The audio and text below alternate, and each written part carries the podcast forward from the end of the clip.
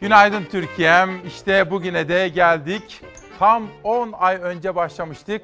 İsmail Küçükkaya ile Fox'ta Çalar Saat'e 7. sezonumuza. 7. sezonumuzun sezon finalindeyiz. Bugün bu yılın en son buluşmasındayız efendim. Günaydın diyorum sizlere. 26 Haziran 2020 günlerden Cuma İsmail Küçükkaya ile Demokrasi Meydanı'na hoş geldiniz.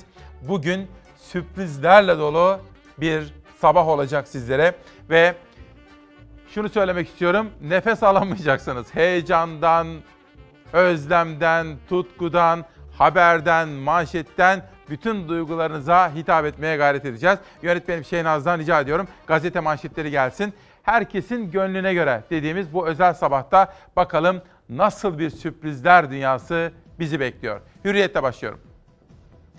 65 yaş üstüne tatil izni. Daha önce tek yönlü seyahat izni verilen 65 yaş üstündekilere tatil izni de çıktı. Tatile gidecek olan 65 yaş üstündekiler Alo 199 veya E-Devlet üzerinden turizm amaçlı seyahat izin belgesi alacak. Gidecekleri yerle ilgili otel rezervasyonu ya da kiralık ev sözleşmesi gibi bilgiler sisteme yüklenecek. İşte biz bu sabah sizlere 65 yaş üstündeki kıymetli büyüklerimize dair bu düzenlemeleri de detaylı olarak haberlerden sizleri haberdar edeceğiz efendim. Ama önce bir geçmiş olsun diyoruz.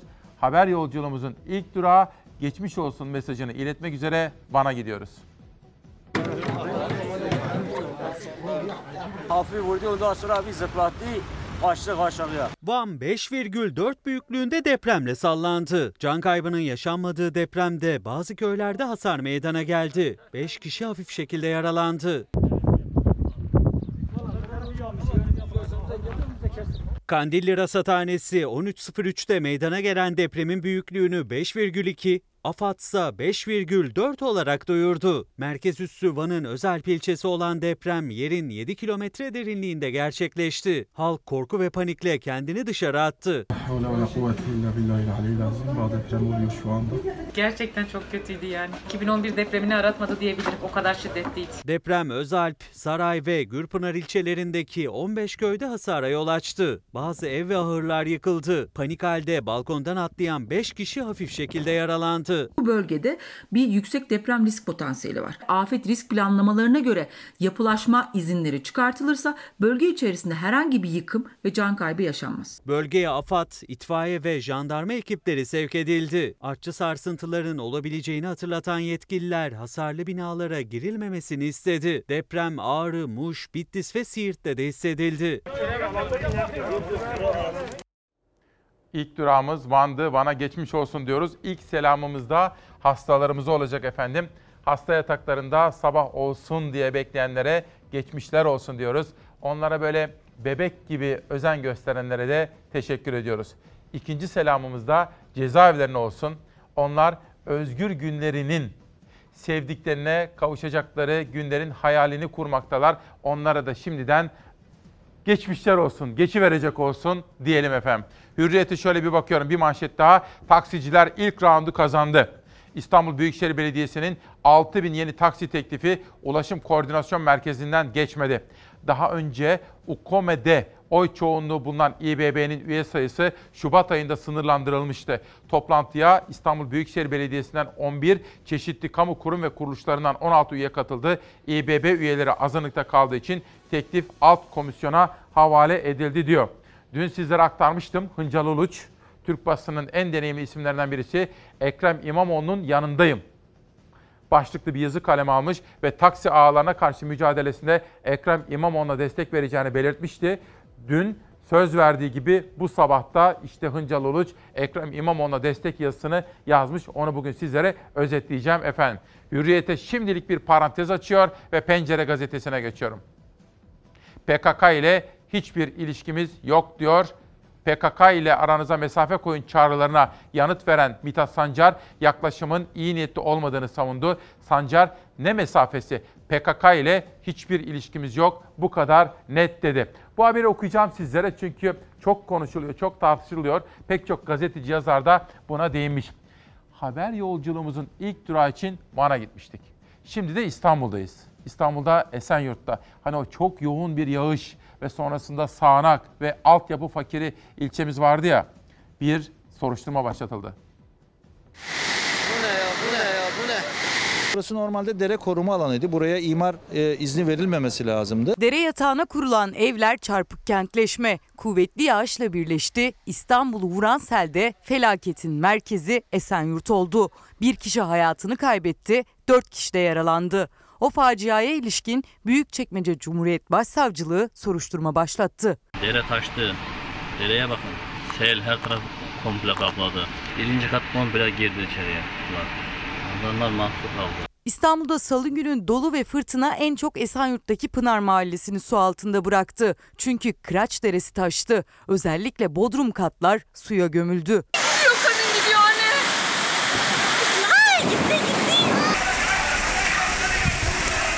Aynı sokakta geçmişte de buna benzer su baskınları olduğunu söyleyen buradaki komşularımız, hemşehrilerimizle konuştuk. İyi mi görüyorsunuz? Konut olarak kullanılmasına müsaade etmeyeceğiz. Valilik, belediyeler incelemeler yaptı. Derenin etrafına 60 metre uzaklıkta yapılması gereken binalar derenin hemen yanındaydı. Bu binanın burada olması yanlış ama ondan büyük yanlış derenin yanlış yapılmış olması. Ondan daha büyük yanlış da aşağılara izin verilmiş olması. Yani birkaç yanlış bir arada. Mahalleli seferber olduğu facianın büyümesini engelledi. Ancak 30 yaşında Suriyeli bir kişi tüm çabalara rağmen kurtarılamadı. Başsavcılık ölümde sorumluluk tespiti için bilirkişi incelemesi yapılması talimatını verdi. Dere istinat duvarlarının delindiği iddialarıyla ilgili yetkililerin hazırlayacağı raporlar doğrultusunda sorumluluk tespit edilmesi halinde görevi ihmal ve kötüye kullanma suçlamasıyla açılan soruşturma genişletilecek. Bizim kentlerimiz maalesef özellikle son 25 yıldır çok kötü yönetildi. Altyapı konusunda gerekli yatırımlar yapılmadı. Dün ağırlamıştık Levent Eraslan hocamız ve bu konuda çok tebrikler aldık. O da şimdi uyanmış. İsmail abi günaydın. Dünkü programdan sonra bir kez daha anladım ki Çalar Saat ailesi kadar gönlü zengin, samimi ve içten Türkiye aşığı bir aile yoktur diyor. Dün zaten kendisini aradılar. Sizlere yayında da aktarmıştım. Enver Yücel hocam aradı kendisine. Neler yapabiliriz diye tartıştı. Önce beni aradı Mehmet Torun. Sosyal konulardaki duyarlılık için teşekkür etti ve özellikle bu internet bağımlılığı, çocuklarımız, onların yaşadıkları o da Levent Eraslan'ı arayıp teşekkür etmiş efendim. Dolayısıyla yeni sezondaki ana fikirlerimizden birisi bu. Çocuklarımızı ve kendimizi, sevdiklerimizi bu işte internet dünyasında, sosyal medyadaki faydalardan faydalanırken, faydaları elde ederken kendimizi ve etrafımızı, çocuklarımızı zararlardan koruyacağız. 8. sezonumuzdaki ana fikirlerden birisi bu. Şimdiden onun işaretini vereyim. Emre Haslan, İsmail Bey günaydın. Yaklaşık 2 milyon kişi ehliyet affı için beklemekteyiz derken Alp Kahraman Türk her sabah reklam araları dahil bizimle birlikte olan bir çalar saat babası Mardinli çiftçiler de TEDAŞ'a ilişkin eleştirilerini yollamışlar. Osman Bey bana tweet atmış. PKK ile hiçbir ilişkimiz yok diyor. HDP eş genel başkanı Mithat Sancar katıldığı yayında PKK ile aralarına mesafe koymadıklarına ilişkin eleştiriyi değerlendirdi. Bunun 90'lardaki bir gladio taktiği olduğunu söyledi. Bizi konuşturmamak, programımızı halka anlattırmamak için yapıyorlar diyen Sancar, HDP'nin kararlarını kurumsal olarak aldığını, PKK ile hiçbir ilişkileri olmadığını ve olmayacağını söyledi. HDP'yi PKK'nın uzantısı olarak gösterenlere seslenen Mithat Sancar, eğer bu konuda ısrar ediyorsa bu çevreler, HDP PKK'nın uzantısı diyorlarsa demek ki 6 milyon insan da PKK'ya oy veriyor. Kabul edecek misiniz bunu? Peki o zaman 6 milyon ailesiyle birlikte 10-15 milyon insan terörist mi olacak? Biz de diyoruz ki biz siyasi partiyiz. PKK ile hiçbir ilişkimiz yok diyor Mithat Sancar. Bugün İsmail Küçükkaya Demokrasi Meydanı'nda çevre konularına değineceğim. Bir misafirim var. Denizlerimizin temizliği. 25 yıldır bu konuda çalışan çok önem verdiğim bir sivil toplum kuruluşundan bahsedeceğim sizlere bugün. Ve başkanı geliyor biraz sonra. Denizlerimizin temizliğini her şeyin üzerinde tutmamız gerektiği gerçekliği var efendim. 26 Haziran 2020 Cuma sabahında İsmail Küçükkaya ile Hakikat Yolculuğunda ilk haber yolculuğumuz Van'aydı. Deprem nedeniyle geçmiş olsun demiştik. Sonra geldik Esenyurt'taki altyapı fakiri olmamız nedeniyle meydana gelen sel ve ortaya çıkan sağanak yağış görüntüleri. Üçüncü durağımız için Bodrum'a gideceğiz şimdi. Bodrum'da çıkan bir yangınla haber yolculuğumuz devam edecek.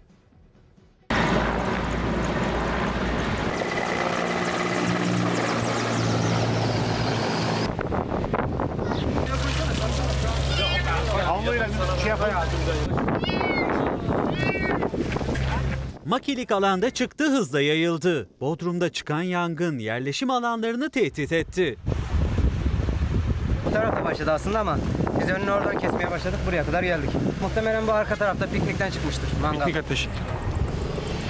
Yalıkavak Mahallesi Küdür mevkiinde makilik alanda saat 15.45 sıralarında yangın çıktı. Bölgeden yükselen dumanları görenler itfaiye ve orman ekiplerine bildirdi. Rüzgarın da etkisiyle büyüyen yangına helikopterlerle müdahale edildi. Tatilcilere korku dolu anlar yaşatan alevler havadan ve karadan yapılan müdahale sonrası kontrol altına alındı.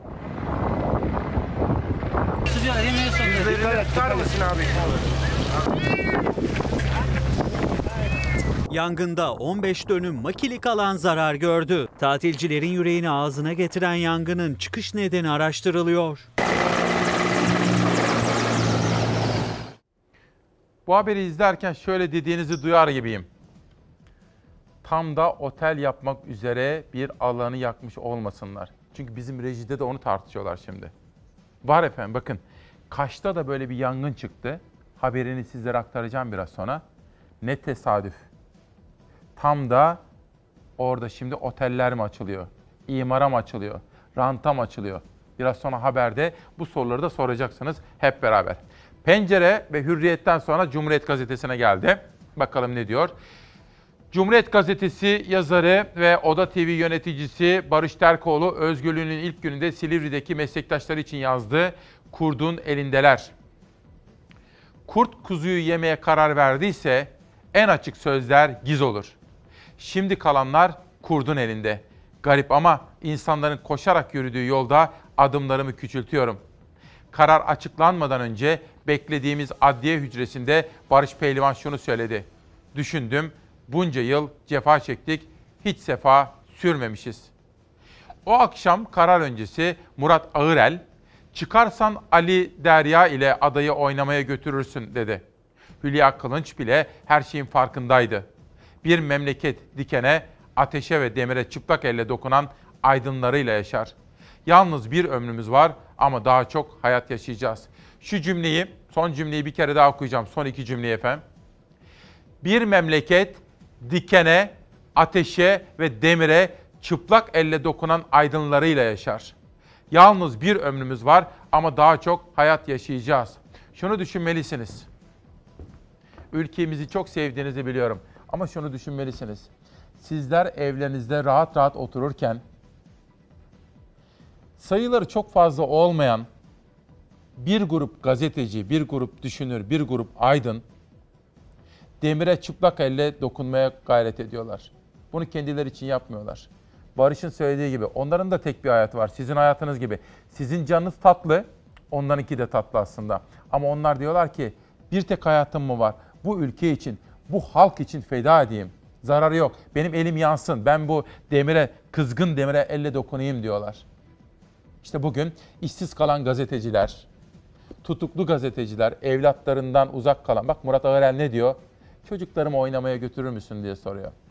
İşsiz kalan gazeteciler, dayak yiyen gazeteciler, tutuklu gazeteciler, patron baskısı altında kendisini sansürlemek durumunda kalan gazeteciler, iktidar medyasının türlü çeşitli karalamaları, iftiralarıyla mücadele etmek, troll ordusuna göğüs germek zorunda kalan gazeteciler. Onlar kimin için çalışıyorlar biliyor musunuz?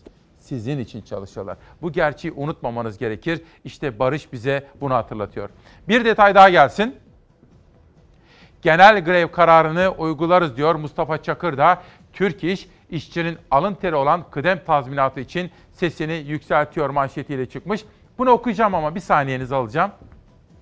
Önce Ezgi Gözeger tarafından güncellenen en son bilgilerin ışığında hazırlanan koronaya dair 26 Haziran'ın günlük raporu. Virüsün yayılma hızında azalma olmamıştır. Virüsün hasta etme gücünde azalma olduğu konusunda ise bilimsel bir kanıt henüz yoktur. Hala hızla yayılıyor, hala aynı etkide hasta ediyor. Bu durum Sağlık Bakanlığı'nın son tablosuna da net bir şekilde yansıdı. Yine yaklaşık 1500 yeni vaka tespit edildi. 24 saatte 21 hastada yaşamını yitirdi. Yoğun bakım hasta sayılarında da artış sürüyor. 27 kişi artan yoğun bakım hastaları 941 kişi olarak tabloya yansıdı. Entübe hasta sayısı ise 13 artarak 369 olarak tabloda yer aldı. Yoğun bakım hasta sayımızda bir artış oldu. Ancak hastalarımızın yoğun bakımda kalma ve toplam tedavi süreleri kısalmış durumda. Yeni vaka sayılarımız ise tedbirlerin azaldığını gösteriyor. Dünyada vaka sayıları tırmanışta. Türkiye'den iyi haberler verelim. Yeni tespit edilen yoğun bakımdaki ve entübe edilmiş hastaların sayısındaki endişe veren artışlar sadece dünün tablosunda değil, önceki günlerin tablolarında da görülmüştü. Sağlık Bakanı Fahrettin Koca'ya göre bu artışların sebebi yazla birlikte tedbirlerin esnetilmesi. Lütfen sıcaklara yenilmeyelim. Maske kullanmamak kişisel hukukun ihlalidir. Özellikle maske konusunda bir kez daha uyardı Sağlık Bakanı Koca. En çok merak edilense yeni yasakların uygulanıp uygulanmayacağıydı. Özellikle de yaklaşan Kurban Bayramı'nda. Yeni bir kısıtlamayı bilim kurulunda gündemimize almadık. Bilim kurulunda Kurban Bayramı'nda kısıtlılık olmasıyla ilgili herhangi bir durum gündeme gelmedi. Önümüzdeki haftalar bizim salgının seyri bu anlamda belirleyici olacak. Yeni tedbirleri vaka sayıları belirleyecek. Mevcut tedbirlerse hala önemini koruyor. Bakan Koca hafta sonu gerçekleştirilecek üniversite sınavı için uyarılarını sıraladı.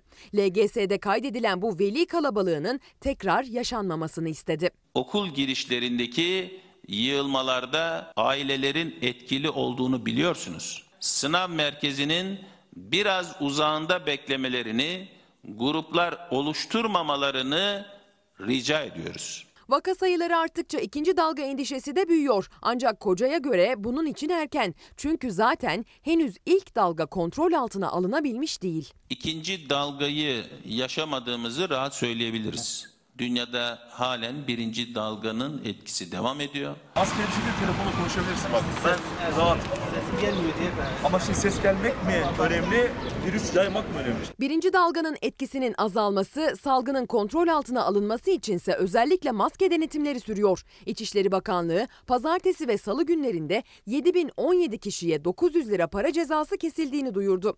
65 yaş üstüne seyahat kısıtlaması ise turizm amacıyla esnetildi. Son 3 yıl içinde organ nakli olan ve diyalize giren 65 yaş üstü hariç tatile gitmek isteyenler seyahat izin belgesiyle yolculuk yapabilecek. Koronaya dair başkaca detaylar var efendim. Bültenimiz içerisinde sizlere aktaracağım. Ve siz Uyanan Çalar Saat ailesi Yavuz Bey diyor ki sevgili İsmail, herkesin gönlüne göre hukuk olmaz. Herkesin gönlüne göre adalet olmaz. Hukuk herkes için eşit olmalıdır. Biz Çalar Saat ailesiyiz. Herkesin gönlüne göre hukuk istiyoruz diyor. Teşekkür ediyorum Yavuz Bey'e. Ahmet Bey, İsmail Bey biz öğrenci servisçilerinin hali ne olacak? Hiç kimse bizden bahsetmiyor. 4 aydan beri yatıyoruz. Ne bir destek ne bir arayan var. Lütfen sesimizi duyurun diyor Ahmet Kaşık Düzen servisçiler adına yolladığı mesajda. Genel grev kararını uygularız. Hükümetin kıdem tazminatını fona dönüştürme girişimine karşı çıkan Türk İş, Başkanlar Kurulu'nu toplantıya çağırdı. Bugünkü toplantının ardından bildiri yayımlanması beklenirken pazartesi günü 81 ilde kıdem tazminatında fona hayır denilecek. Binalar ve araçlar posterlerle donatılacak. Türk İş'in temsilciliklerine gönderdiği metinde kıdemi yok edecek esnek çalışma da dahil hiçbir girişimi kabul etmiyoruz. Oy birliğiyle aldığımız genel grev kararının arkasındayız denildi. İşte bu da bizim yine her zaman savunduğumuz değerlerden bir tanesi. Şimdiden söz veriyorum. Gelecek yıl hani 8. yılımızda bir takım ana temel felsefelerimizden bahsediyorduk ya bir tanesi kendimizi bu internet dünyasındaki sakıncalardan koruyacağız. Bilinçlenme yapacağız demiştim ya. Bir diğeri de budur. Şimdiden söylüyorum. 8. yılımızda da kıdem tazminatı yine bizim kırmızı çizgimiz olacak. Bir de af haberi var Cumhuriyet'te. Affın kapsamı genişleyebilir diyor gazete manşeti. Birinci sayfasında bir haber yapmış. Anayasa Mahkemesi ile ilgili bir haber. Ama bir izin verirseniz efendim bunu dönüşte okumak isterim. Sırada Beyza Gözeyik tarafından hazırlanan Yine bütün dünyada meydana gelen korona ilişkin haberleri derleyip toparladığımız manşet var. 26 Haziran'ın dünyasının korona ile mücadelesinin günlük raporu.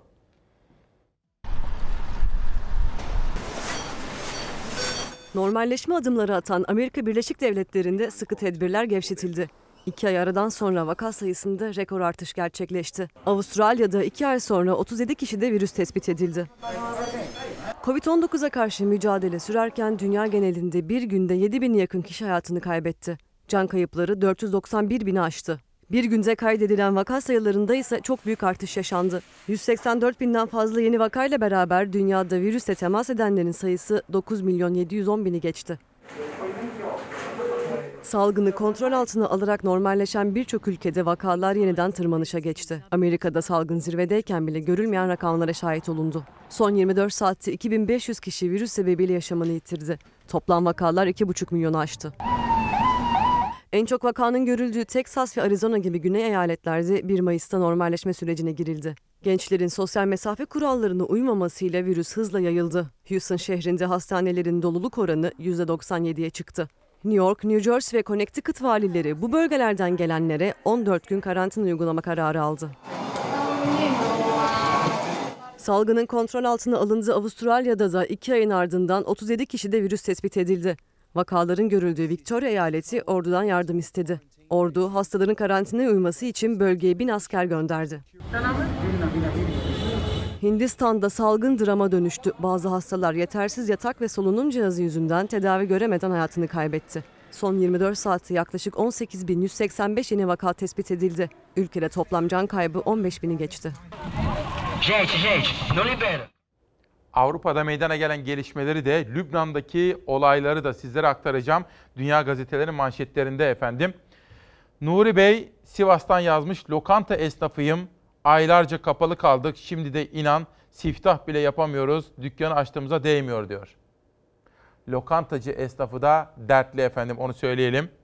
Nevin Özçeker Ankara'dan iki evlat yetiştiren bir cumhuriyet kadını Nevin Özçeker diyor ki herkesin gönlüne göre Allah herkese kalbinin ekmeğini yedirsin demiş sosyal medyadan atmış olduğu mesajda. Ne güzel bir dilek değil mi? Allah herkese kalbinin ekmeğini yedirsin.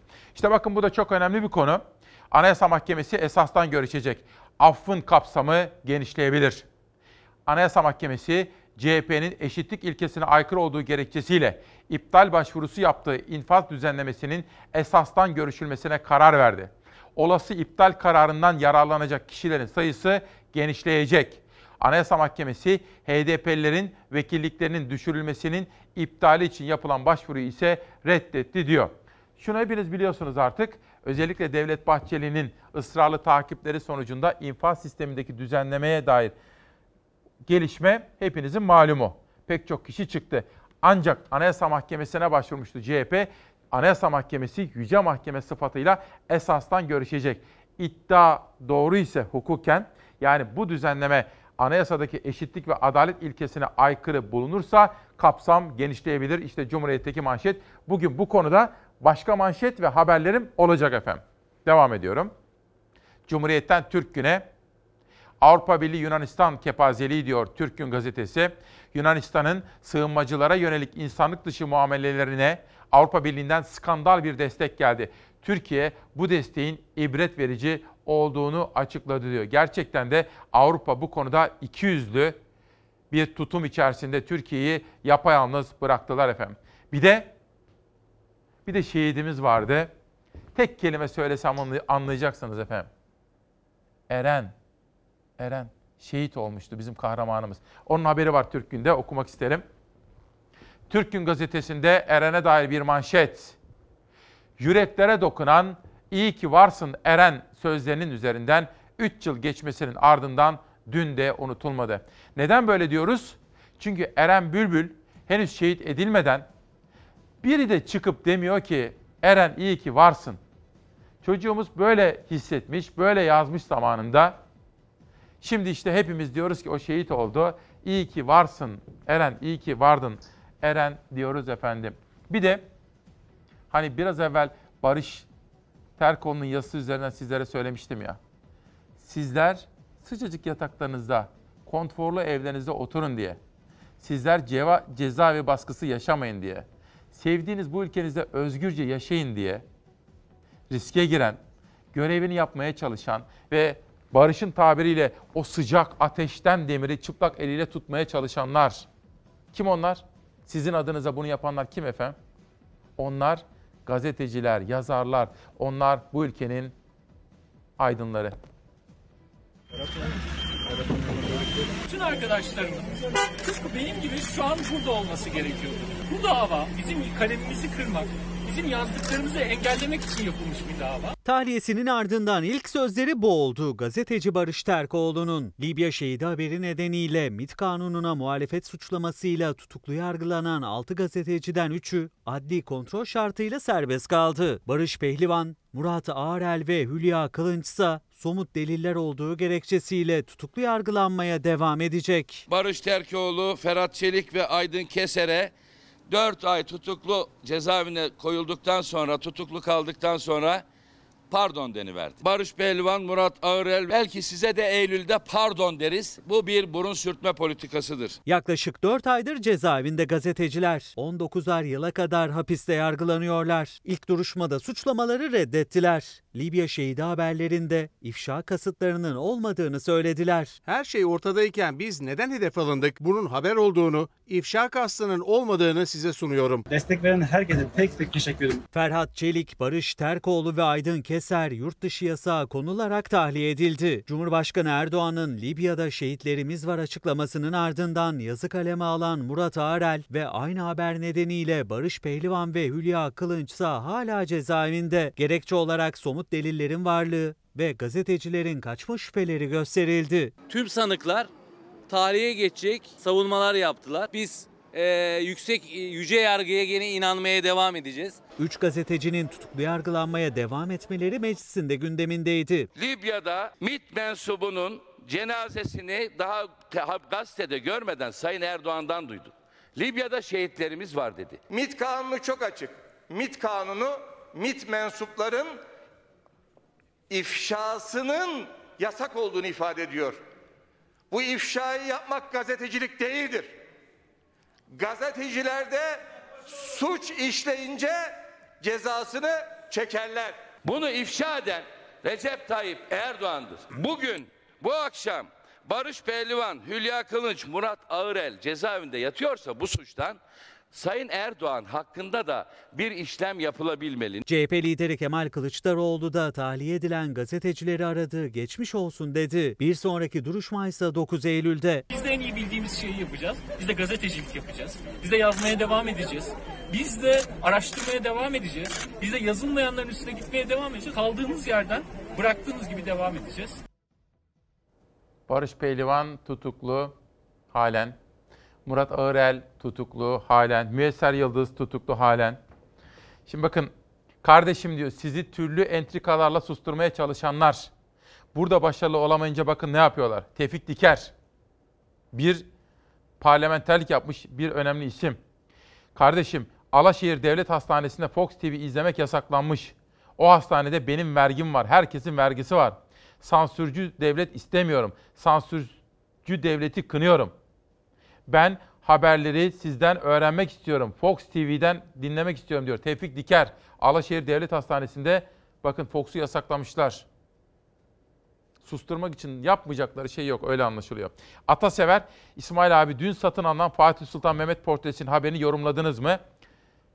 İstanbul Belediyesi çok akıllı, yerinde bir hamle yaptı ve ecdadımızın o portresini gitti, müzakerede satın aldı müzayede sonucunda ve geldi getirdi Türkiye'ye gelecek o şimdi efendim. Atasever de bunu yorumlamamı istiyor. Biraz sonra haberi verince sizlere detaylı olarak yorumlayacağım. Türk Gün Gazetesi'ndeki iki manşetten sözcüye geçiyorum. 120 gün hücrede tek başıma kaldım. Bakın Aytunç Erkin. Dün Aytunç da Türkiye'nin iyi olmasını çok isteyen bir gazetecidir. Çünkü özellikle hem FETÖ ile mücadelesinde Türkiye'nin yanındadır. Hem çünkü arşiv taramaları yapmaktadır. Hem de tutuklu gazeteciler konusunu çok yakından izlemektedir. Aytunç Erkin Sözcü gazetesi adına. Tahliye olan gazeteci Barış Terkoğlu Sözcü'ye konuştu. 120 gün hücrede tek başıma kaldım. Silivri'de tecrit yüzünden kendi kendine konuştuğunu söyleyen Terkoğlu, hücreler arasında 10 metre vardı. Bağırarak bile konuşamıyorduk. İşte Barış Terkoğlu'nun anlattıkları. Hapiste bize özel cezalandırma uygulandı. Onunla Barış Pehlivan'ı kastediyor. Avukat görüşlerinde dahi görüşemedik. 4 ay sonra duruşmada konuştuk. Hukuku kullanarak insanların yazdıklarını engellemeye çalışıyorlar. Biz de en iyi bildiğimiz işi gazeteciliğimizi yapacağız. Kaldığımız yerden devam edeceğiz diyor efendim. İşte o da bugün yapılmış bir röportaj. Geçelim korona ile mücadeleye. Çok kıymetli Çalar Saat ailesi. Normalleşme istediniz. Sizin sesinizi savunduk ve duyurmaya gayret ettik. Hükümet duydu. Bilim Kurulu duydu, Sağlık Bakanı duydu. Hükümet de gerekenleri yaptı. Normalleşme adımları yapılıyor ama istirham edeceğim. Maskesiz dışarıya çıkmayınız. Lütfen çıkmayınız.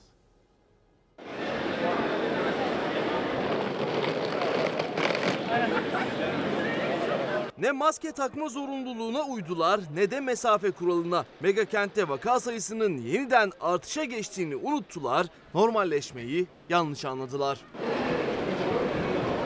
Lütfen sıcaklara yenilmeyelim.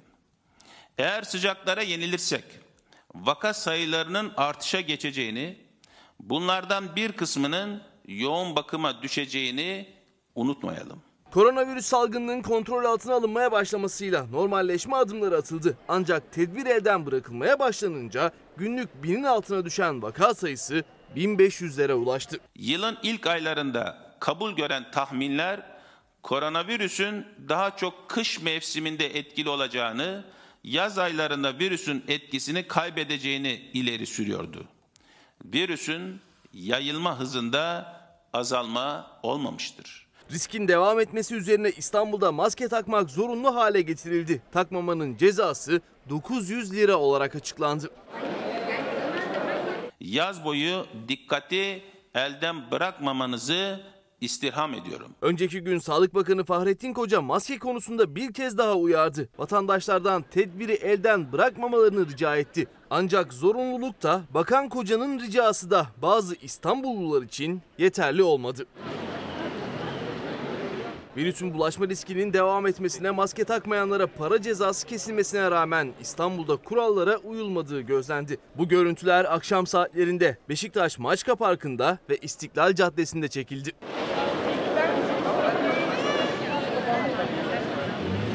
Parkta ve caddede sosyal mesafe kuralı hiçe sayıldı. Kalabalık gruplar halinde oturan bazı kişiler de kalabalıklar arasında yürüyenler de maske takmadı.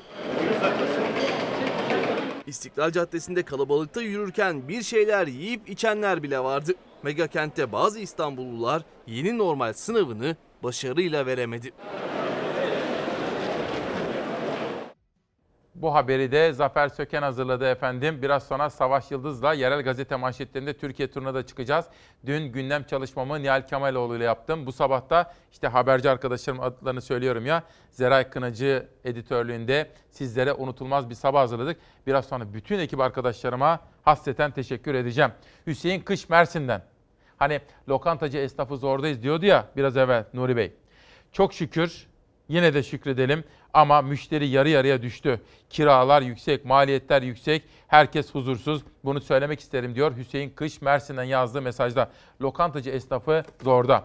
Bir de yine sizlerden gelen, siz izleyicilerden gelen mesajlar. Gelin hep beraber okuyalım. Hakan Açar.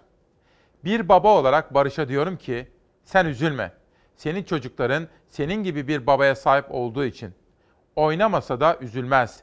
Üzülürsek biz üzülelim. Senin gibi bir baba olamadığımız için arkandayız, yanındayız. Sen çocukları merak etme, dışarıdakiler de boş değil. Hani diyor ya, gazeteciler halkı için o kızgın demire çıplak elleriyle dokunuyorlar. Diyor ya Barış.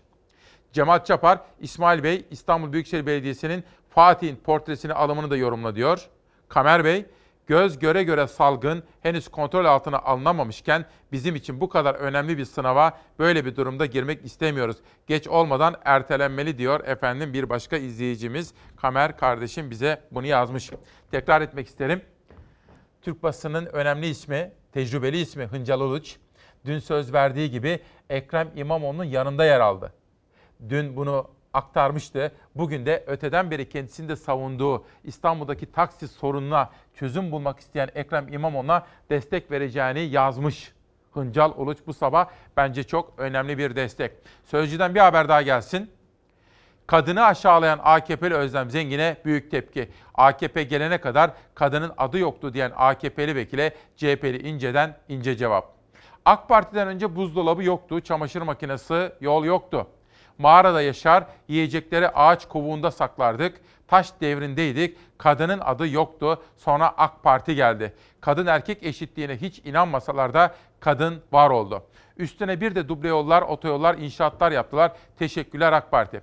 Şimdi Muharrem İnce tabii ironi dolu bir mesaj yapmış. Ama şunu da söyleyeyim, hakkaniyet gereği. Özlem Zengin'in o açıklamalarını defalarca dinledim. Sonrasında yaptığı başka açıklamalar da vardı. Kendisi ne demek istemişti? Şunu söylüyor. Ben aslında diyor muhafazakar kesimin kadınlarını kastetmiştim diyor. Onu da ben söz hakkına saygı gereği sizlere söylemiş olayım. Sözcü bir dursun bir habere gidelim şimdi. Şenaz ne yapalım? Ha. Kara Kartal'a geçmişler olsun diyoruz. İki futbolcunun testlerinde korona pozitif çıktı. Beşiktaş'tan spor camiasını ve taraftarlarını üzen haber geldi. Siyah beyazlı ekipte iki futbolcunun koronavirüs testi pozitif çıktı. Virüse yakalanan futbolcular tedavi altına alındı. Süper Lig'de 29. haftada Beşiktaş Konya Sporu evinde ağırlayacağı maç öncesinde antrenmanlarına başladı. 24 Haziran'da tüm teknik heyet, tesis çalışanları ve futbolculara koronavirüs testi yapıldı. Akşam saatlerinde o testin sonuçlarını kamuoyuyla paylaştı Beşiktaş Kulübü. Yapılan açıklamaya göre iki futbolcuda koronavirüs tespit edildi. Virüsün bulaştığı iki futbolcunun tedavisine hemen başlandı. Beşiktaş Konya Spor karşılaşması ise bu akşam saat 9'da oynanacak.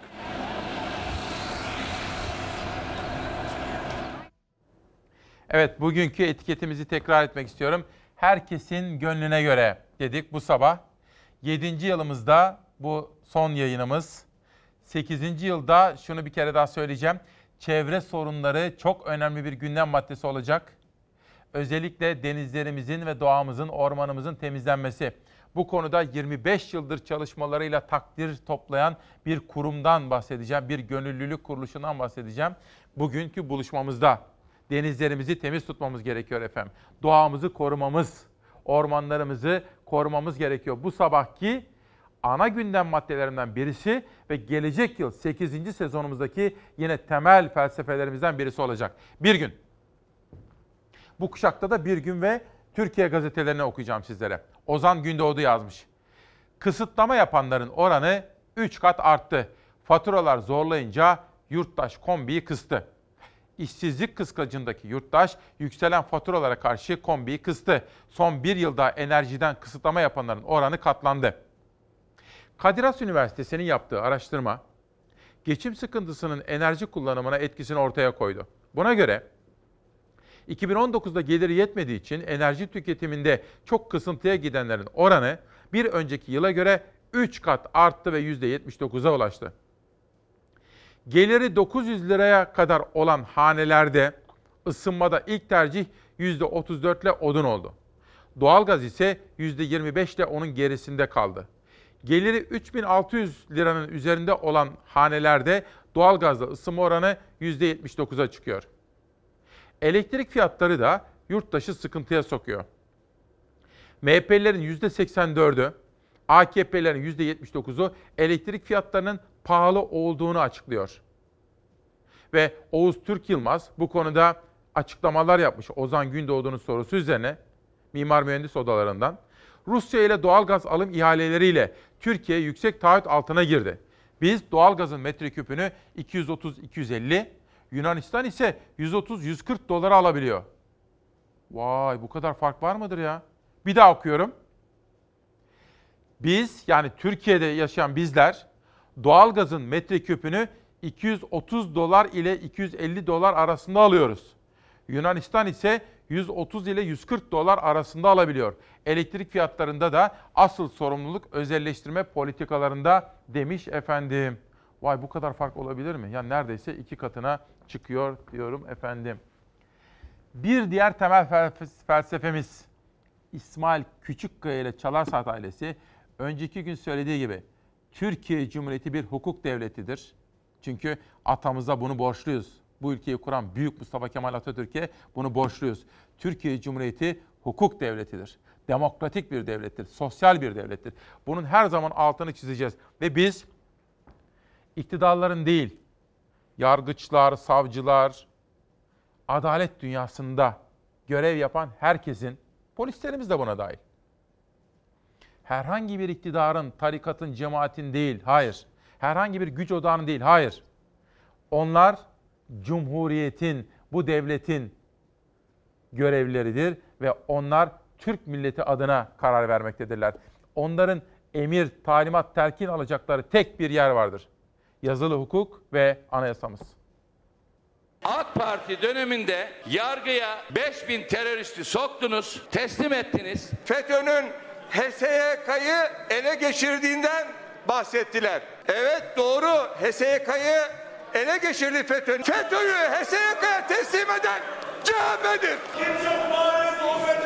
AK Parti Grup Başkan Vekili Muhammed Emin Akbaşoğlu 2010 yılında yapılan referandumda FETÖ'nün HSYK'yı ele geçirmesinden CHP'yi sorumlu tuttu. Tartışma yargı bağımsızlığı üzerinden başladı. Kahir ekseriyetle yargı yürütmenin basıncı ve vesayeti altındadır ki onun için Sayın Erdoğan'la gidip Rize'de çay toplamışlardır. Türkiye'de yargıyı seçilmeden iktidar olmanın aracını yapan CHP'dir. CHP'nin ideolojisidir. 2010 anayasa değişikliğiyle yargı ne kadar FETÖ'ye bağlandıysa 2017 değişikliğiyle de o kadar yürütmeye bağlıdır. CHP'nin sicili kabarık bu konuda. Mehmet Sayın Oğultay, Seyfi Oğultay'ı hatırlatıyorum size. AK Parti yargı bağımsızlığı tartışmasında geçmişi hatırlatınca CHP de arşiv açtı. HSYK'nın yapısını değiştiren referandumu gündeme getirdi. Yargıyı o referandumla FETÖ'ye teslim ettiniz dedi. FETÖ'nün ileri gelen savcılarının mesleğe başladığı tarih Seyfi Oktay ve Mehmet Moğultay zamanıdır. Mehmet Moğoltay'ın bakan olduğu dönemde kaç hakim savcı alındı biliyor musun Sayın Milletvekili? 800 tane. AK Parti döneminde yargıya 5000 teröristi soktunuz, teslim ettiniz. Evet doğru HSYK'yı ele geçirdi FETÖ. AK Parti Grup Başkan Vekili Muhammed Emin Akbaşoğlu 2010 yılında yapılan anayasa değişikliği sonrası FETÖ'nün HSYK'yı ele geçirdiğini dile getirdi ama sorumlusunun da CHP olduğunu söyledi. Yapılan referandum sonucunda oluşturulan çerçevenin bozulmasıyla ilgili Cumhuriyet Halk Partisi Anayasa Mahkemesi'ne iptal davası açtı. Ve o çerçeve iptal davası sonucu bozuldu. Ve FETÖ'nün istediği denklem böyle oluşturuldu. FETÖ'yü HSYK'ya teslim eden CHP'dir.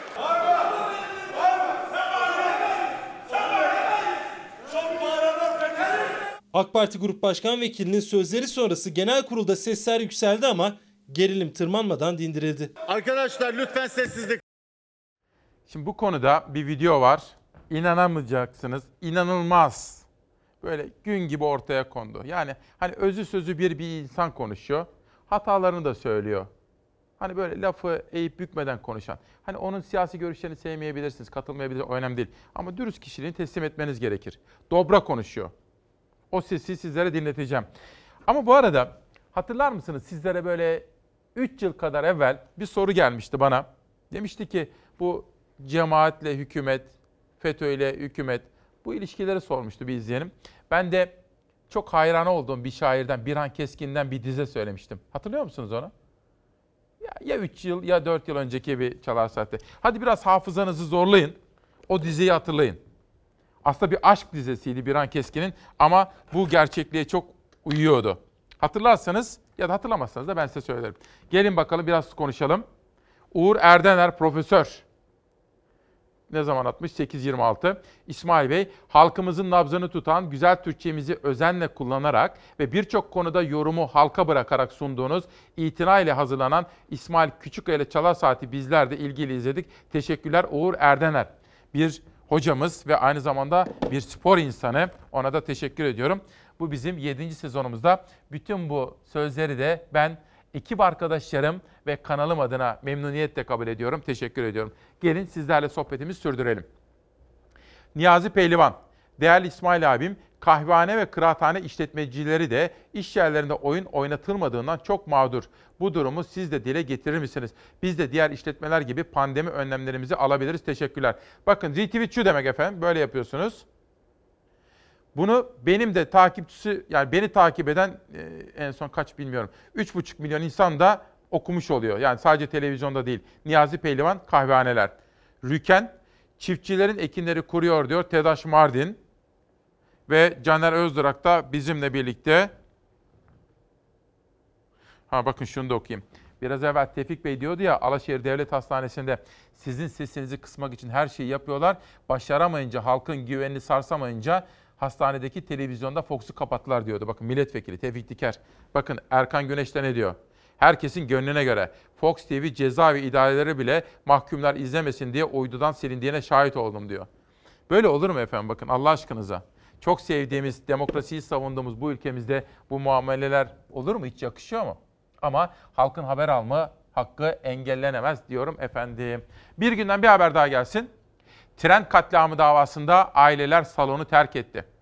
25 kişinin hayatını kaybettiği Çorlu tren katliamı davasının 5. duruşmasının ailelerin protestosu damga vurdu. Aileler savcının mahkemeye sunduğu mütalaya tepki gösterdi ve duruşma salonunu terk etti. Sanıkların aşırı yağmur vardı savunmasına karşı aileler kazayı yağmura bağlayamazsınız dediler. Zeliha Bilgin menfez olması gerektiği gibi yapılsaydı, menfez olması gerektiği gibi yapılsaydı yıkılmazdı. Biz artık adalet bekliyoruz diyorlar efendim. Peki o diziyi söylüyorum. Biran Keskin öyle diyordu. Hani bu ilişkiler, kol kola yürümeler, beraber ıslanmalar, yağmurlarda falan vardı ya. Biran Keskin'in bir aşk dizesi vardı. Şu. Bülent Arınç'ı izlerken bu aklınızda kalsın. Yetiştirdiğim en iyi nişancı vurdu. Beni yetiştirdiğim en iyi nişancı vurdu. Savcı ve hakimleri üst düzey yargıçları tasfiye edip kendi adamlarını yerleştirirken aynı dönemde okul arkadaşınız Sayın Hüseyin Hüsnü Karakullukçu Danıştay Başkanı olduğunda göreve geldiğinde kurban olduğum Allah verdikçe veriyor diyerek Ne güzel sevincinizi dile getirmiştiniz. Bir anlamda her şeyin yolunda gittiğini onaylar e, gibi bir tavrınız vardı.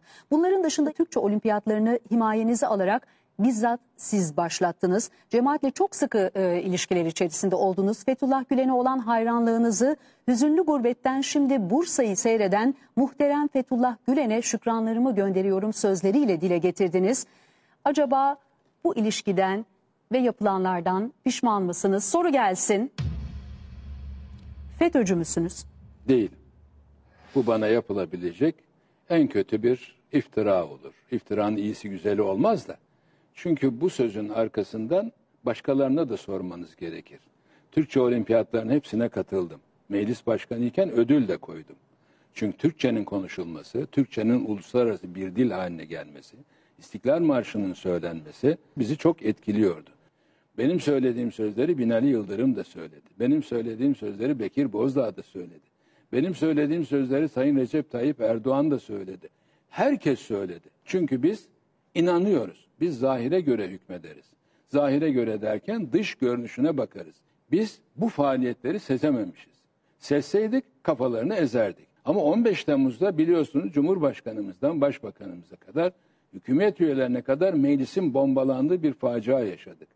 Bu facianın yaşanabilir olduğunu şu ana kadar kimse önceden söylemedi. O yüzden ben kendimi bu noktada bir suçlu olarak görmüyorum. Hele hele FETÖ'cü olarak görmüyorum.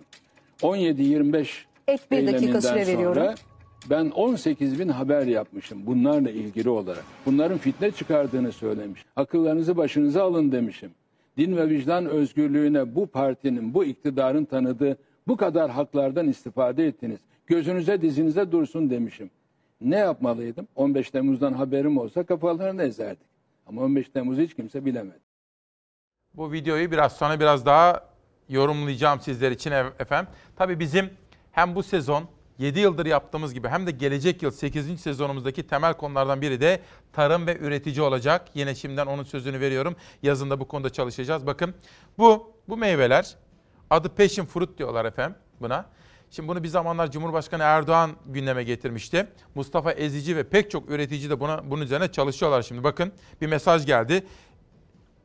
İstanbul dahil İzmir, Fethiye, Finike, Antalya, Serik, Anamur, Alanya, Gazipaşa, hatta Karadeniz sahilinde yetişmeye başladı. Katma değeri çok yüksek. Tarım Bakanlığı da şimdi bunu destek kapsamına almayı değerlendiriyor diyor. Ve bu gelecekte Türk çiftçisine büyük paralar kazandıracak diyor Mustafa Ezici. Bakın tarım üretici ve ürün çeşitlendirmesi de yine ana gündem maddelerimizden birisi olacak. Tarım yazarı Ali Ekber Ertürk'ün de bizzat yakından takip ettiği projelerden birisi buydu. Bir günden Türkiye'ye geçelim. Korona geziye çıktı diyor Türkiye gazetesi. Tedbirleri hiçe sayıp virüsü yayıyoruz. Sağlık Bakanlığı'nın ikazlarına rağmen vatandaşlar bildiğini okuyor. Hal böyle olunca vaka sayısı hızla artıyor diyor. Şimdi fotoğrafa bir bakın. Tabi İhlas grubunun gazetesinde buna dair de çarpıcı haberler, detaylar var ve il il mesela Kayseri, Gaziantep başta olmak üzere Bursa, Diyarbakır'da neler meydana geliyor? İzmir'de maske maske zorunluluğu getirildi biliyorsunuz. İşte bu gelişmelerde detaylarıyla yer almış durumda. Üreticinin her zaman yanında olmayı gelecek yılda sürdüreceğiz. Gazipaşa'da 40 çeşit tropik meyve yetişebiliyor. Mango, liçi, longan, papaya, avokado, e, passion fruit passiflora. Şu an passion fruit passiflora bahçesindeyiz. Passiflora bir dönüm araziye 250 adet dikilebiliyor. E, yılda iki defa meyve veren bir ürün. E, 7 ile 9 ay arasında ürün e, hasat edebiliyorsunuz. Bir dönüm araziden yılda 150-200 bin TL arası çiftçi para kazanabiliyor. Kilosu 35 liradan toptan satılıyor. 5 eurodan e, Avrupa'ya ve Rusya'ya ihracat mümkün. E, çok faydalı bir meyve. Tropik meyve üretimine Tarım Bakanlığı'ndan bir destek yok. Çiftçi Tarım Bakanlığı'ndan destek bekliyor. Dönüm başına bir destek verilirse e, çiftçi bu ürünleri çok ciddi miktarda üretip yurt dışına da ihraç edebilir. Katma değeri yüksek. Bakın sihirli üç kelime bu. Bu arada Gazi Paşa sahilleri büyük otel kütleleri yapılacak şekilde imara açılıyor İsmail Bey. Duyurun. Gazi Paşa hepimizin platformu olarak biz tarımı, toprağı ve çevreyi koruyan bölge halkının kazanacağı butik otel yapımının ekoturizme daha uygun olduğunu düşünüyoruz diyor. Ve yeni çıkan kitaplara şöyle bir bakalım.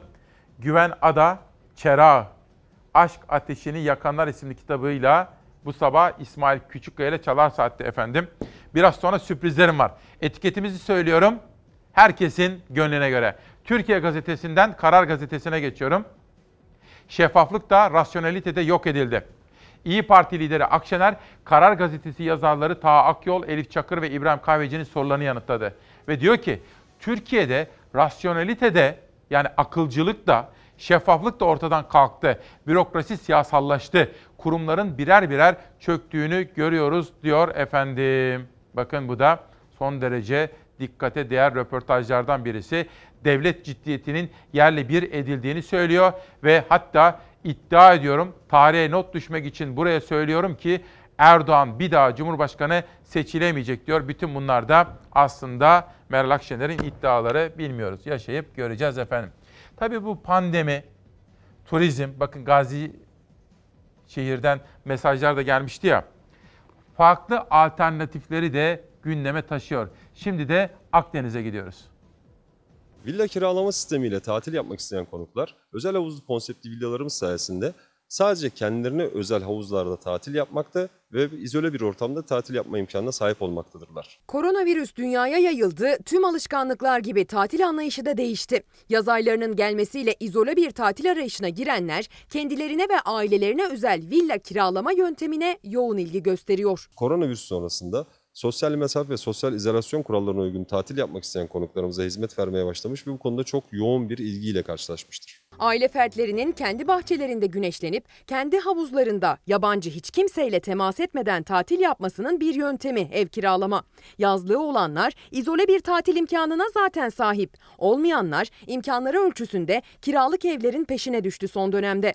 Manzarası ve doğal güzelliğiyle dünyaca ünlü Kalkan bu yaz villa kiralayarak tatil yapacakların uğrak noktası olacağı benziyor. Antalya'nın Kaş ilçesine bağlı Kalkan beldesi villa kiralama sektöründe önce olmuş ve bu sektörün başkenti haline gelmiştir. Yıllardır kiralık villa sektöründe hizmet veren firmalar taleplere yetişmekte zorlanıyor. Türkiye'nin cennet köşelerinden biri olan Kalkan'da sosyal mesafeli tatil yapmak isteyenlerin taleplerine yetişmekte zorlandıklarını anlatıyorlar.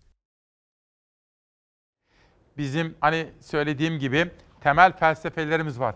Her sabah uyandığımızda ne istiyoruz? Amaç ve hayal, hedef şu. Demokrasi. Önce bu ülkeye demokrasiyi getireceğiz. Bu büyük adama sözümüz bu. Cumhuriyetimizi demokrasiyle taşlandırmak ve barış. Ülkemizin her bir toprağındaki bütün yurttaşlarımıza barış getireceğiz. Bu da bu büyük adama sözümüzdür, borcumuzdur.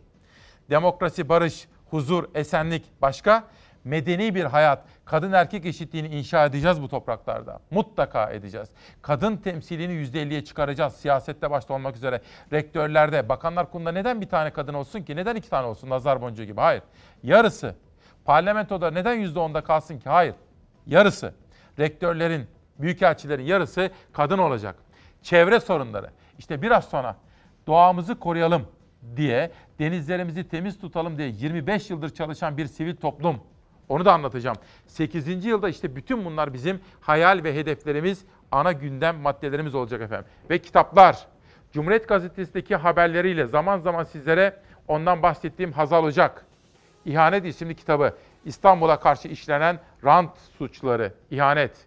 Hazal Ocak bir araştırma inceleme kitabı yazmış ve bana da imzalayarak göndermiş. Kendisine teşekkür ediyorum. Yazın okuyacağım kitaplardan birisi budur diyorum. Karardan evrensele geçiyorum. Kıdem tazminatı da bizim yine savunmaya devam edeceğimiz bir husus. Çocuklara sözümüz tazminat kalacak. Petrol İş Sendikası Gebze Şube üyesi işçiler kıdem tazminat haklarının gasp edilmek istenmesine karşı iş yerlerinde eylem yaptı. Yürüyüş ve açıklama yapan işçiler çocuklara sözümüz tazminat kalacak dedi. Eylemler bugün de devam edecek diyor. Türk İş'te bu konuda kesin kararlı. Bu hafta kendisiyle 3 kez konuştum. 30 yıldır söylediklerimin arkasındayım kıdem tazminatının çalışan için, sizin gibi emekçiler için ne anlama geldiğini biliyorum diyor Türk İş Başkanı. Dolayısıyla burada işçinin yanında yer alacaklarını söylüyor. Bu arada dünyadaki gelişmelere de bakacağız. Lübnan fena karıştı. Lübnan Cumhurbaşkanı Michel Aoun muhalefete çağrı yaptı. Derinleşen kriz ve artan şiddet olaylarına birlikte çözüm arandı. Göstericiler liderlerin görüştüğü Cumhurbaşkanlığı sarayına doğru yürüyüş düzenledi.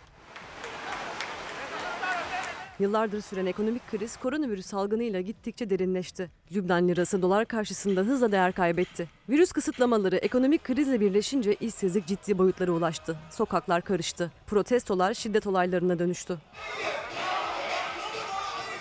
Cumhurbaşkanı Michel Aoun giderek derinleşen ekonomik kriz ve protestolara çözüm için muhalefetle Beyrut'taki Cumhurbaşkanlığı sarayında görüştü. Farklı din ve mezheplere dayalı siyasi bölünmeler, siyasi çekişmelerin sona ermesi içindi bu adım. Cumhurbaşkanı Ağın birlikte hareket etmenin çözüm olacağını dile getirdi. Görüşmeler sırasında protestocular saraya yürümek istedi. Yürüyüş boyunca güvenlik güçleri göstericilere eşlik etti. Saraya yaklaşmalarına izin verilmedi. Efendim bir reklam arası için müsaadenizi isteyeceğim. Tahmin ettiğiniz gibi bir sade kahve molasını hak ettim. Serdar Oğur gibi abi yarın sınava gireceğiz diyor herkesin gönlüne göre versin diyor. Hani okula giderken anne ve babalarımızın söylediği gibi Allah zihin açıklığı versin. Öyle derlerdi. Evladım Allah zihin açıklığı versin derlerdi efendim. Reklamlara gidiyorum. Dönüşte sürprizlerim var. Çok önemli gündem konularını, manşetleri aktaracağım. Bülent Arınç'ın dünkü sözleri üzerinden bir yorum yapmaya gayret edeceğim. Ve sürpriz konuklarım var. Manşetimizi tekrar ediyorum. 26 Haziran 2020 Cuma sabahında İsmail Küçükkaya Demokrasi Meydanı'nda herkesin gönlüne göre. İşte geldik. Günaydın, hoş geldiniz. 26 Haziran 2020 Cuma sabahında İsmail Küçükkaya ile Demokrasi Meydanı'ndasınız. Bugün 10 aylık maratonumuzun son günü. Sezon finali yapıyoruz. Fox'ta Çalar Saat'teki 7. yılımızı bugün tamamlıyoruz. Biraz dinleneceğiz. Kısa bir mola. Sonra 8. sezonumuza daha güçlü, daha moralli geleceğiz. Kendimizi yenileyerek de geleceğiz ama ruhumuz ve felsefemiz aynı. Bugünkü manşetimiz herkesin gönlüne göre ikinci tur gazete manşetleri gelsin. Milli Gazete ile başlıyorum bu kez. İlk tura Hürriyet'le başlamıştım. Af 90 bini aşacak mı? Anayasa Mahkemesi başvuruyu kabul etti. Kapsamın genişleme ihtimali doğdu diyor ama bir saniye. Pardon. Şenaz çok özür. Önce bir Kaş'a götürmek istiyorum. Ülkemizi, çevremizi, denizimizi, derelerimizi, ormanlarımızı, çok sevdiğimiz yurdumuzu korumalıyız. Acele edin buraya geliyor. Acele edin. Gece vakti yanan makilik ve zeytinlik arazinin imara açıldığı iddia edildi. Belediye yazılı açıklamayla iddiayı yalanladı. Yanan arazinin olduğu bölgenin doğal sit alanı olması dikkatleri kaşa çevirdi. 5 dönümlük makilik ve zeytinlik alan kül olmuştu o yangında. Yerleşim yerlerine sıçraması an meselesi olan yangın güçlükle kontrol altına alınmıştı. Herkes uykudayken çıkan yangında ağaçlar kül olmuştu. Alevler rüzgarın etkisiyle çok korkunç ilerliyordu. Ben söndürülemeyecek zannettim ama Allah'a çok şükür ki ekipler zamanında müdahale etmişler. Antalya'nın Kaş ilçesinden 24 Mayıs'ta gece saat 01.45'te yükseldi alevler. Çukurbağ Yarımadası'nda çıkan yangına sokak aydınlatma lambasının neden olduğu tespit edilmişti. Kaş'ta yoğunlukla villaların bulunduğu Yarımada'da bulunan iki büyük parsel ekoturizm niteliği verilerek imara açıldı iddiası gündeme gelince Kaş Belediyesi itiraz etti. Çukurbağ Yarımadası'yla karayolu ulaşımı bulunmayan Kaş'ın ünlü doğal plajlarını da barındıran liman ağzı bölgesini kapsayan plan 9 Haziran'da Antalya Çevre ve Şehircilik İl Müdürlüğü'nde askıya çıkarıldı. Oda TV'nin haberine göre doğal sit alanı statüsündeki yanan bölgede askıya çıkarılan alanlara dahil. Kaş Belediyesi ise yaptığı yazılı açıklamada planın 2019 yılı Temmuz ayında Antalya Büyükşehir Belediyesi tarafından askıya çıkarılmış plana itiraz edildiği için yeniden askıya çıktığını söyledi. Kaş Belediyesi planla ilgili dahlinin bulunmadığını vurguladı yazılı açıklamada ve yanan bölgenin çevre düzeni planında doğal karakteri korunacak alan olarak yer aldığını, imara açılmadığını söyledi. Bu ormanlar öyle bir yanıyor ki efendim. Tam böyle en güzel manzarada, tam böyle otel kondurmalık yanıyor. Ne hikmetse. Bodrum'da da böyle olmuştu. Bize söz verdiler. Yanan yeri ağaçlandıracağız dediler. Bir baktık 3 tane otel. Her gittiğimde içimi bir sızı kaplar efendim. Bunu takip edeceğim. Kaş'taki gelişmeyi söz veriyorum size. İsmail Bey, geçim derdinden bahsedin diyor. Hayrullah Akta. 2000 lira maaşla yaşayamayan insanlar milyonda bir olacak bir ihtimalle para arıyorlar. Ne yapıyorlar? Kumar oynuyorlar diyor. Bakın bir meret. Ama aslında hayat pahalılığı ile ilgili mesajı önemli. Kumar çok kötü. Kimsenin kurtuluşu olamaz. Mümkün değil. Kumarda kim kazanır? Masa kazanır. Ama bakın hayat pahalılığına ilişkin mesaj da önemli. Şimdi af manşetini okuyorum. Anayasa Mahkemesi Genel Kurulu yeni infaz yasasının 14 maddesinin iptali istemiyle ilgili ilk incelemesini dün tamamladı. Başvuruda eksiklik tespit etmeyen Anayasa Mahkemesi Genel Kurulu iptal istemini daha sonra belirlenecek bir günde esastan görüşerek karara bağlayacak. 90 bin kişinin tahliyesiyle başlayan af süreci 2000 yılında yaşanan Anayasa Mahkemesi serüvenini akıllara getirdi. 23 bin kişinin yararlandığı Rahşan affı da benzer bir süreçle ilerlemiş. Anayasa Mahkemesi'nin o dönem verdiği kararla sayı 50 bine çıkmıştı. Eğer yeniden eşitlik ve adalet ilkesinin yok edildiğine hükmederse Yüce Mahkeme bu affın kapsamı da genişleyebilir diyoruz. Biraz evvelki sözlerimi tekrar etmek istiyorum. Kazılsın istiyorum. 8. sezonumuzda da anayasamız olsun bu bizim, bizim hepimizin. Şimdi de Gümüşhane'ye götüreceğim şimdi sizi. Çok sevdiğimiz yurdumuzu, yurdumuzun derelerini, bağlarını, bahçelerini, yurdumuzun denizlerini temiz tutmak zorundayız. Ağustos'a doğru geldiğinizde bu manzara şöyle olacak. Çöpler havzaya yayılmış olacak ve pis bir koku, sinekli bir ortam göreceksiniz. Her sene bahar ayında baraj gölünde su seviyesi yükselmeye başlayınca çöpler ortaya çıkıyor. Su çekilince ise çöpler Balçık Göl tabanına yayılıyor. Tonlarca çöp görenlerin yüreğini sızlatıyor. Burası e, bu gördüğünüz alan bir çöplük alanına döndü. Yani biz buradan 10-12 yıldır bu mahalle sakinleri olarak her yazın tonlarca çöp topluyoruz. Gümüşhane'deki Torul Barajı'nda bahar aylarında başlıyor enerji üretimi. Giresun'un Doğankent ilçesinden doğan ve 160 kilometre sonra Karadeniz'e dökülen Harşit Çayı üzerindeki Torul Barajı'nın baraj gölü çayın geçtiği tüm köylerin çöpünü bu kıyıya savuruyor. Torul ilçesinin Çamlıca ve Köprübaşı mahallelerinde yaşayanlar her sene kendi imkanlarıyla tonlarca çöp temizlediklerini anlatıyor. Gümüşhane'nin, Torul'un ne kadar dere kenarına atılan çöpü varsa şu anda Torul Baraj Gölü evi etrafında yüzüyor. Bazen kamyonlarca çöp yakıyoruz veya bazen belediyeden araç istiyoruz. Kamyonlarca çöp götürüyoruz. Çamlıca Mahallesi sakinlerinden gazeteci yazar Turgay Bostan, Harşit Çayı üzerinde baraj inşa edilirken çevresel faktörlerin hesaba katılmadığını aktarıyor. Burada sadece şu anda elektrik enerjisi üretiliyor. Ama burada asla çevre düşünülerek bir planlama yapılmamış. Torul Belediye Başkanı Evren Evrim Özdemir ise devlet su işlerinin istimlak alanı içinde olan baraj gölü üzerinde turizmde yapılabileceğini hatırlatıyor. Yaz sonunda elektrik üretimi durduktan sonra baraj gölündeki su seviyesinin korunmasını talep eden Başkan Özdemir, bölgenin doğal güzelliğinin önemine vurgu yapıyor. Özellikle turizm sezonunda biz bu baraj gölümüzün suyunun belli bir seviyede kalmasını istiyoruz. Hem temizlensin hem de belli bir seviyede tutulsun. Kaş'tan Gümüşhane'ye Torul'a devam edeceğim. Biraz sonra denizleri temiz tutmamız için bu konudaki yapmamız gerekenleri konuşacağım efendim. Gülsen Hanım ne diyor? Her sabah babam cezaevinden sizi izliyor. Oradaki insanlara umut veriyorsunuz diyor. Onları hiç unutmuyoruz diyorum.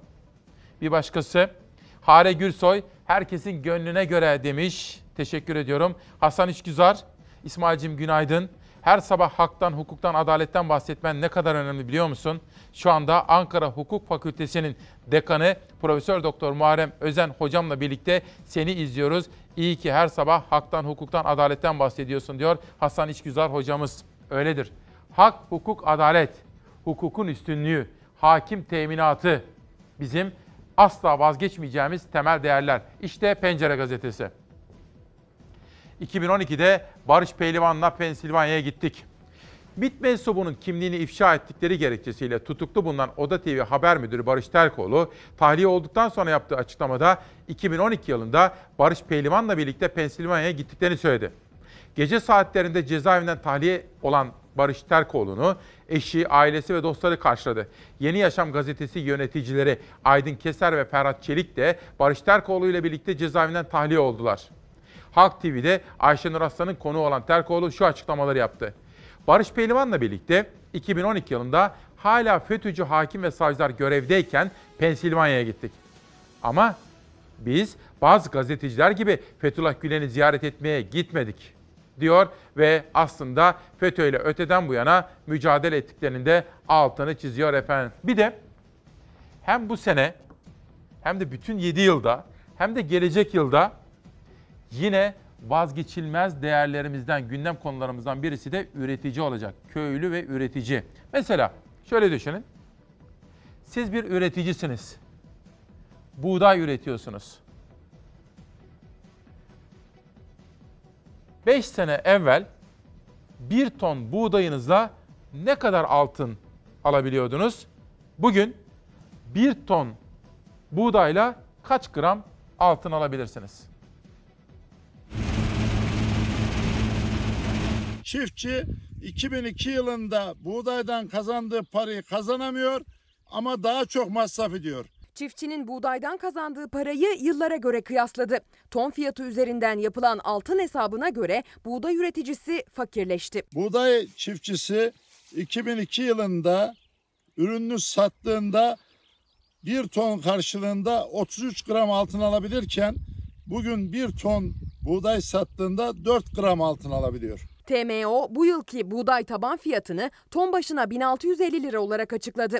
CHP Niğde Milletvekili Ömer Fethi Gürer ise buğday üretiminde dönüm başına ortalama 514 lira masraf edildiğini söylüyor. 2002 yılında bir ton buğday 33 gram altına denk geliyordu. Ama bu oran yıllar içinde 4 gram altına kadar geriledi. Aynı zaman zarfında buğday ekim alanlarının ise 9 milyon hektardan 7 milyon hektara düştüğünü hatırlattı Gürer. İthalat kapısı aralandıkça aralandı. Çiftçi para kazanamıyor. Çiftçi para kazanamadığı için de buğday ekim alanları daralıyor. Giderek buğday ekim alanlarının daralması ithal buğdayın daha çok ülkemize gelmesine neden olacak. TÜİK verilerine göre buğdayda ortalama dönüm verimi 300 kilogram. Yıllık ortalama 20 milyon ton buğday üretiliyor Türkiye'de. Tahıl ambarı diye adlandırılan Anadolu'da üretilen buğdayın yarısı kadar buğdaysa ithal ediliyor.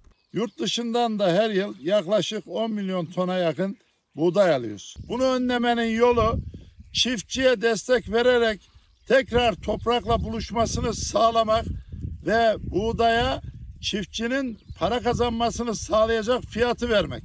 Gürer, ithal buğdayın önünü kesmek ve çiftçinin durumunu düzeltmek için destekleme şart diyor. İskenderun'dan Şahizer Seber, çiftçinin, üreticinin durumu tas tamam bu derken, Bursa'dan Kadir dayımız, Kadir Şankaya dayımız, sabah bir meyveden bahsettin diyor. O meyve hakkında biraz daha bilgi verir misin diyor Kadir Şankaya dayımız.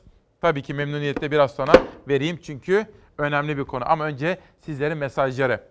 Bora ne diyor bakalım bir dakika önce. Canla başla izliyoruz seni abi diyor. Cafer Sezgin, İsmail Bey milyonlarca stajyerler olarak E-Devlet'te yazan sigorta giriş tarihinin geçerli olmasını istiyoruz. Lütfen sesimiz olun.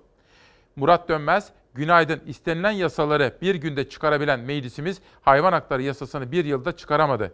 Lütfen bu konuyu da ele alın diyor.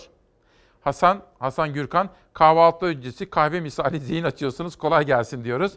Tabi uyanmak isteyen zihinlere yani masal dinlemek istemeyen ama ülkesini çok sevdiği yurdunun haberlerinden haberdar olmak isteyenlere burası kahve misali bir zihin açıcı olabilir. Kardeşime teşekkür ediyorum. Karar. Şeffaflık da rasyonelite de yok edildi. Yani akılcılık yok edildi diyor. Taak Yol, Elif Çakır ve İbrahim Kahveci'nin sorularını yanıtlayan İyi Parti lideri, Türkiye'de rasyonelite de şeffaflık da ortadan kalktı. Bürokrasi siyasallaştı, kurumların birer birer çöktüğünü görüyoruz dedi efendim. Bir de hani benim savuna geldiğim değerlerden biri. Eğer bu arada çözülmezse gelecek yıl 8. yılda da bu konuyu işleyeceğim. Ona söz veriyorum. Polisimize sözümüz var. Hemşiremize, din diyanet işleri görevlimize sözümüz var. Öyle değil mi efendim? Onlar önemli. Öğretmenlerimize de sözlerimiz var. 3600 ek göstergeyi de söyleyeceğim. Ama dün Karar TV yazarlarının sorularını yanıtlarken Meral Akşener'in şu sözü vardı. En, enteresan geldi bana. Diyor ki işte şuraya yazıyorum. Tarihe not düşüyorum dedi. Meral Akşener'in iddiası. Erdoğan bir daha Cumhurbaşkanı seçilemeyecek dedi Akşener. Bilmiyorum. İzleyip göreceğiz zaman içerisinde. Sıradaki haberimiz 3600 ek göstergeye dair. 3600 bol miktarda söylendi, atıldı, tutuldu.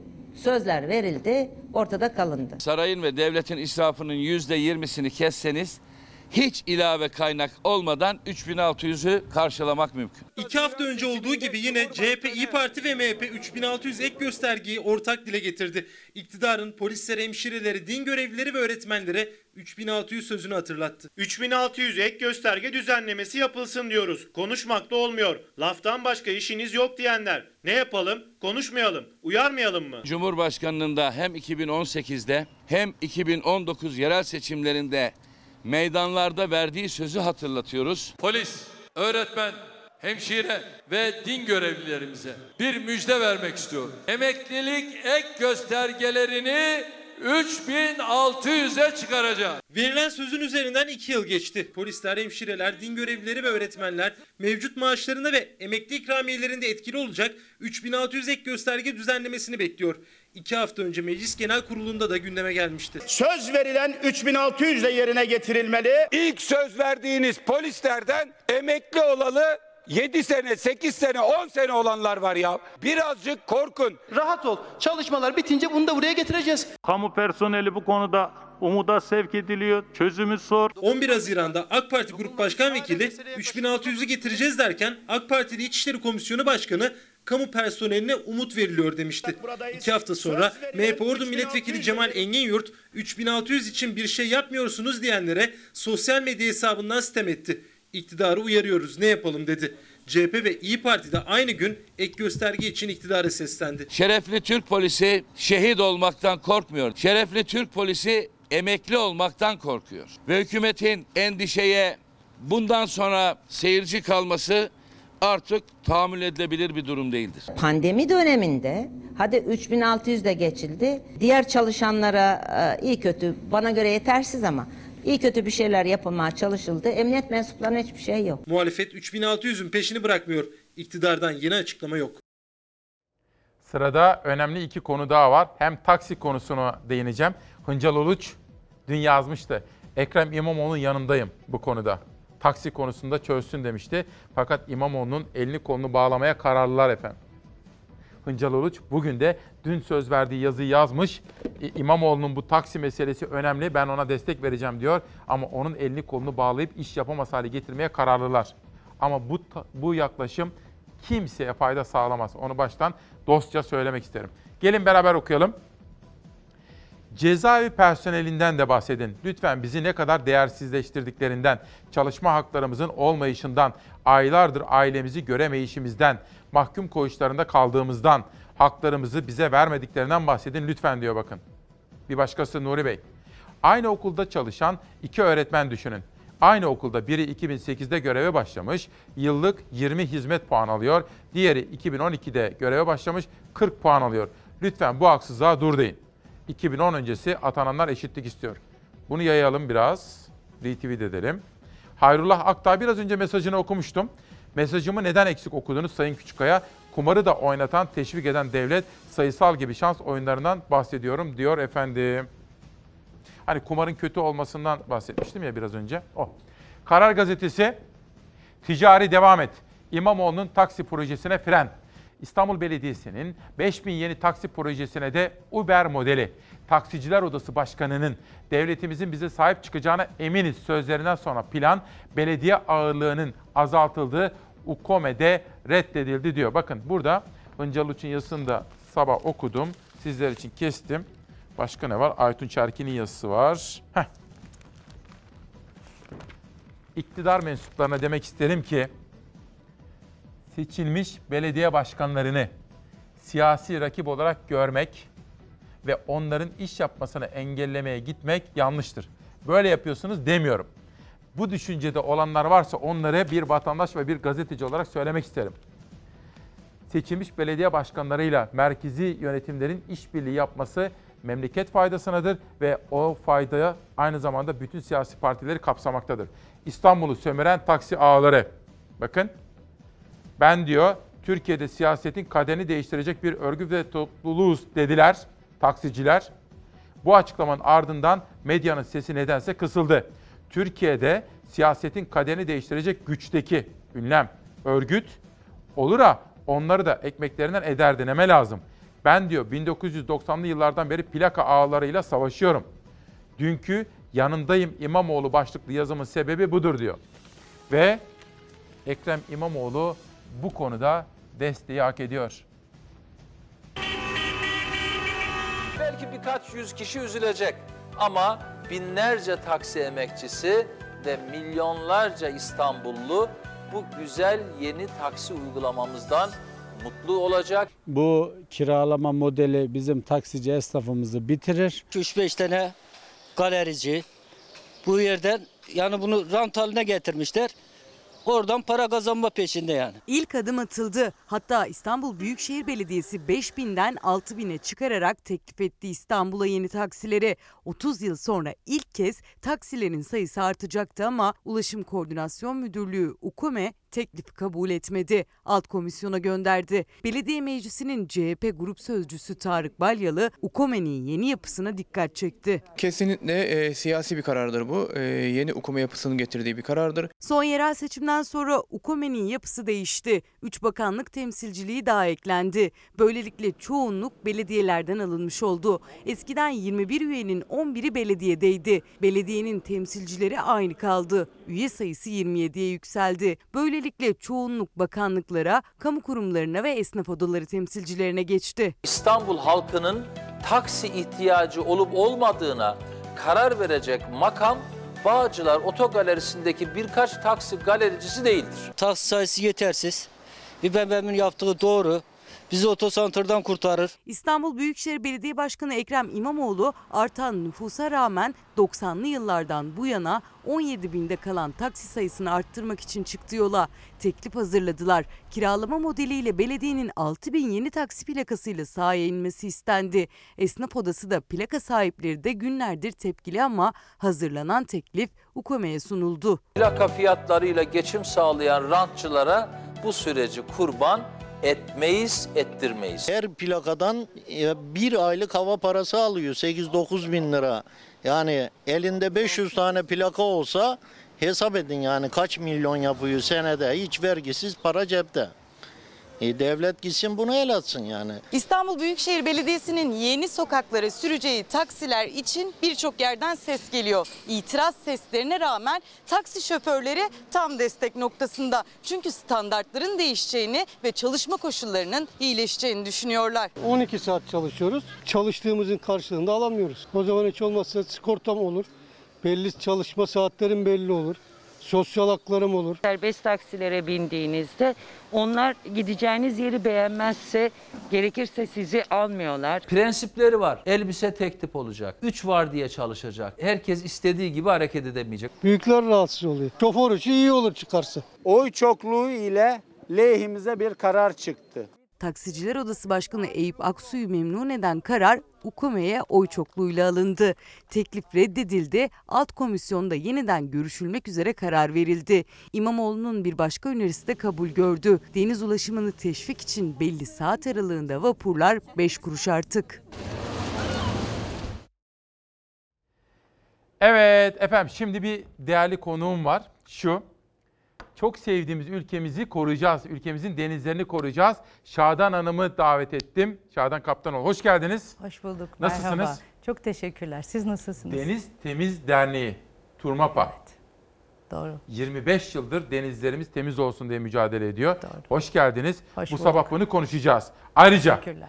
sıfır atık atık mavi sözü. Mavi Evet. biliyorsunuz Çalar Saat'in de felsefesi. Sıfır atık projesine destek verenlerden de bahsedeceğiz. Bu çok önemli konuyu sizlerle konuşacağız. Ama bu değerli konuğumu neden davet ettiğimi anlamak üzere, sizlere anlatmak üzere bir küçük video hazırladık. Hazır mıyız arkadaşlar? İzleyelim.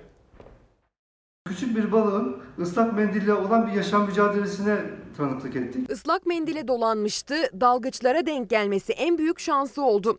Minik balığı dolandığı çöpten kurtaran dalgıçlar denizlerin dibindeki kirlilik konusunda uyardı. Biz sualtı dalıcıları olarak su altına dalmayanların özellikle denizlere, suları bu şekilde kirletmemelerini istiyoruz. Alkol şişeleri, pet şişeler, birçok kimyasallar, araba lastikleri ne kadar e, birçok kirli kirlilikler var. Saros Körfezi'nde dalgıçların uğrak yeri İbrice'nin açıklarında çekildi bu balığın yaşam mücadelesi. Balığa da zarar vermeden dolanmış olan ıslak mendili kendisinden kurtarmaya çalıştık. Nihat Namuk ve dalgıç arkadaşları o balığın hayatını kurtardı. Bu minik şanslıydı. Ancak denizlerin dibinde insanların bıraktığı çöpler ve kimyasal kirleticiler nedeniyle her gün pek çok balık ve deniz canlısı ölüyor. Örneğin karetta karettalar. misinalar, e, hayalet ağlar yani balıkçıların denize attığı ya da denizde kalmış olan ağlar tabanda birikiyor. Denize atılan balıkçı misinaları ve hayalet ağlar deniz kaplumbağaları ve pek çok deniz canlısının yaşamına mal oluyor. Bunlar deniz tabanında gezinen özellikle kaplumbağalar için çok büyük risk oluşturuyor. Bunun dışında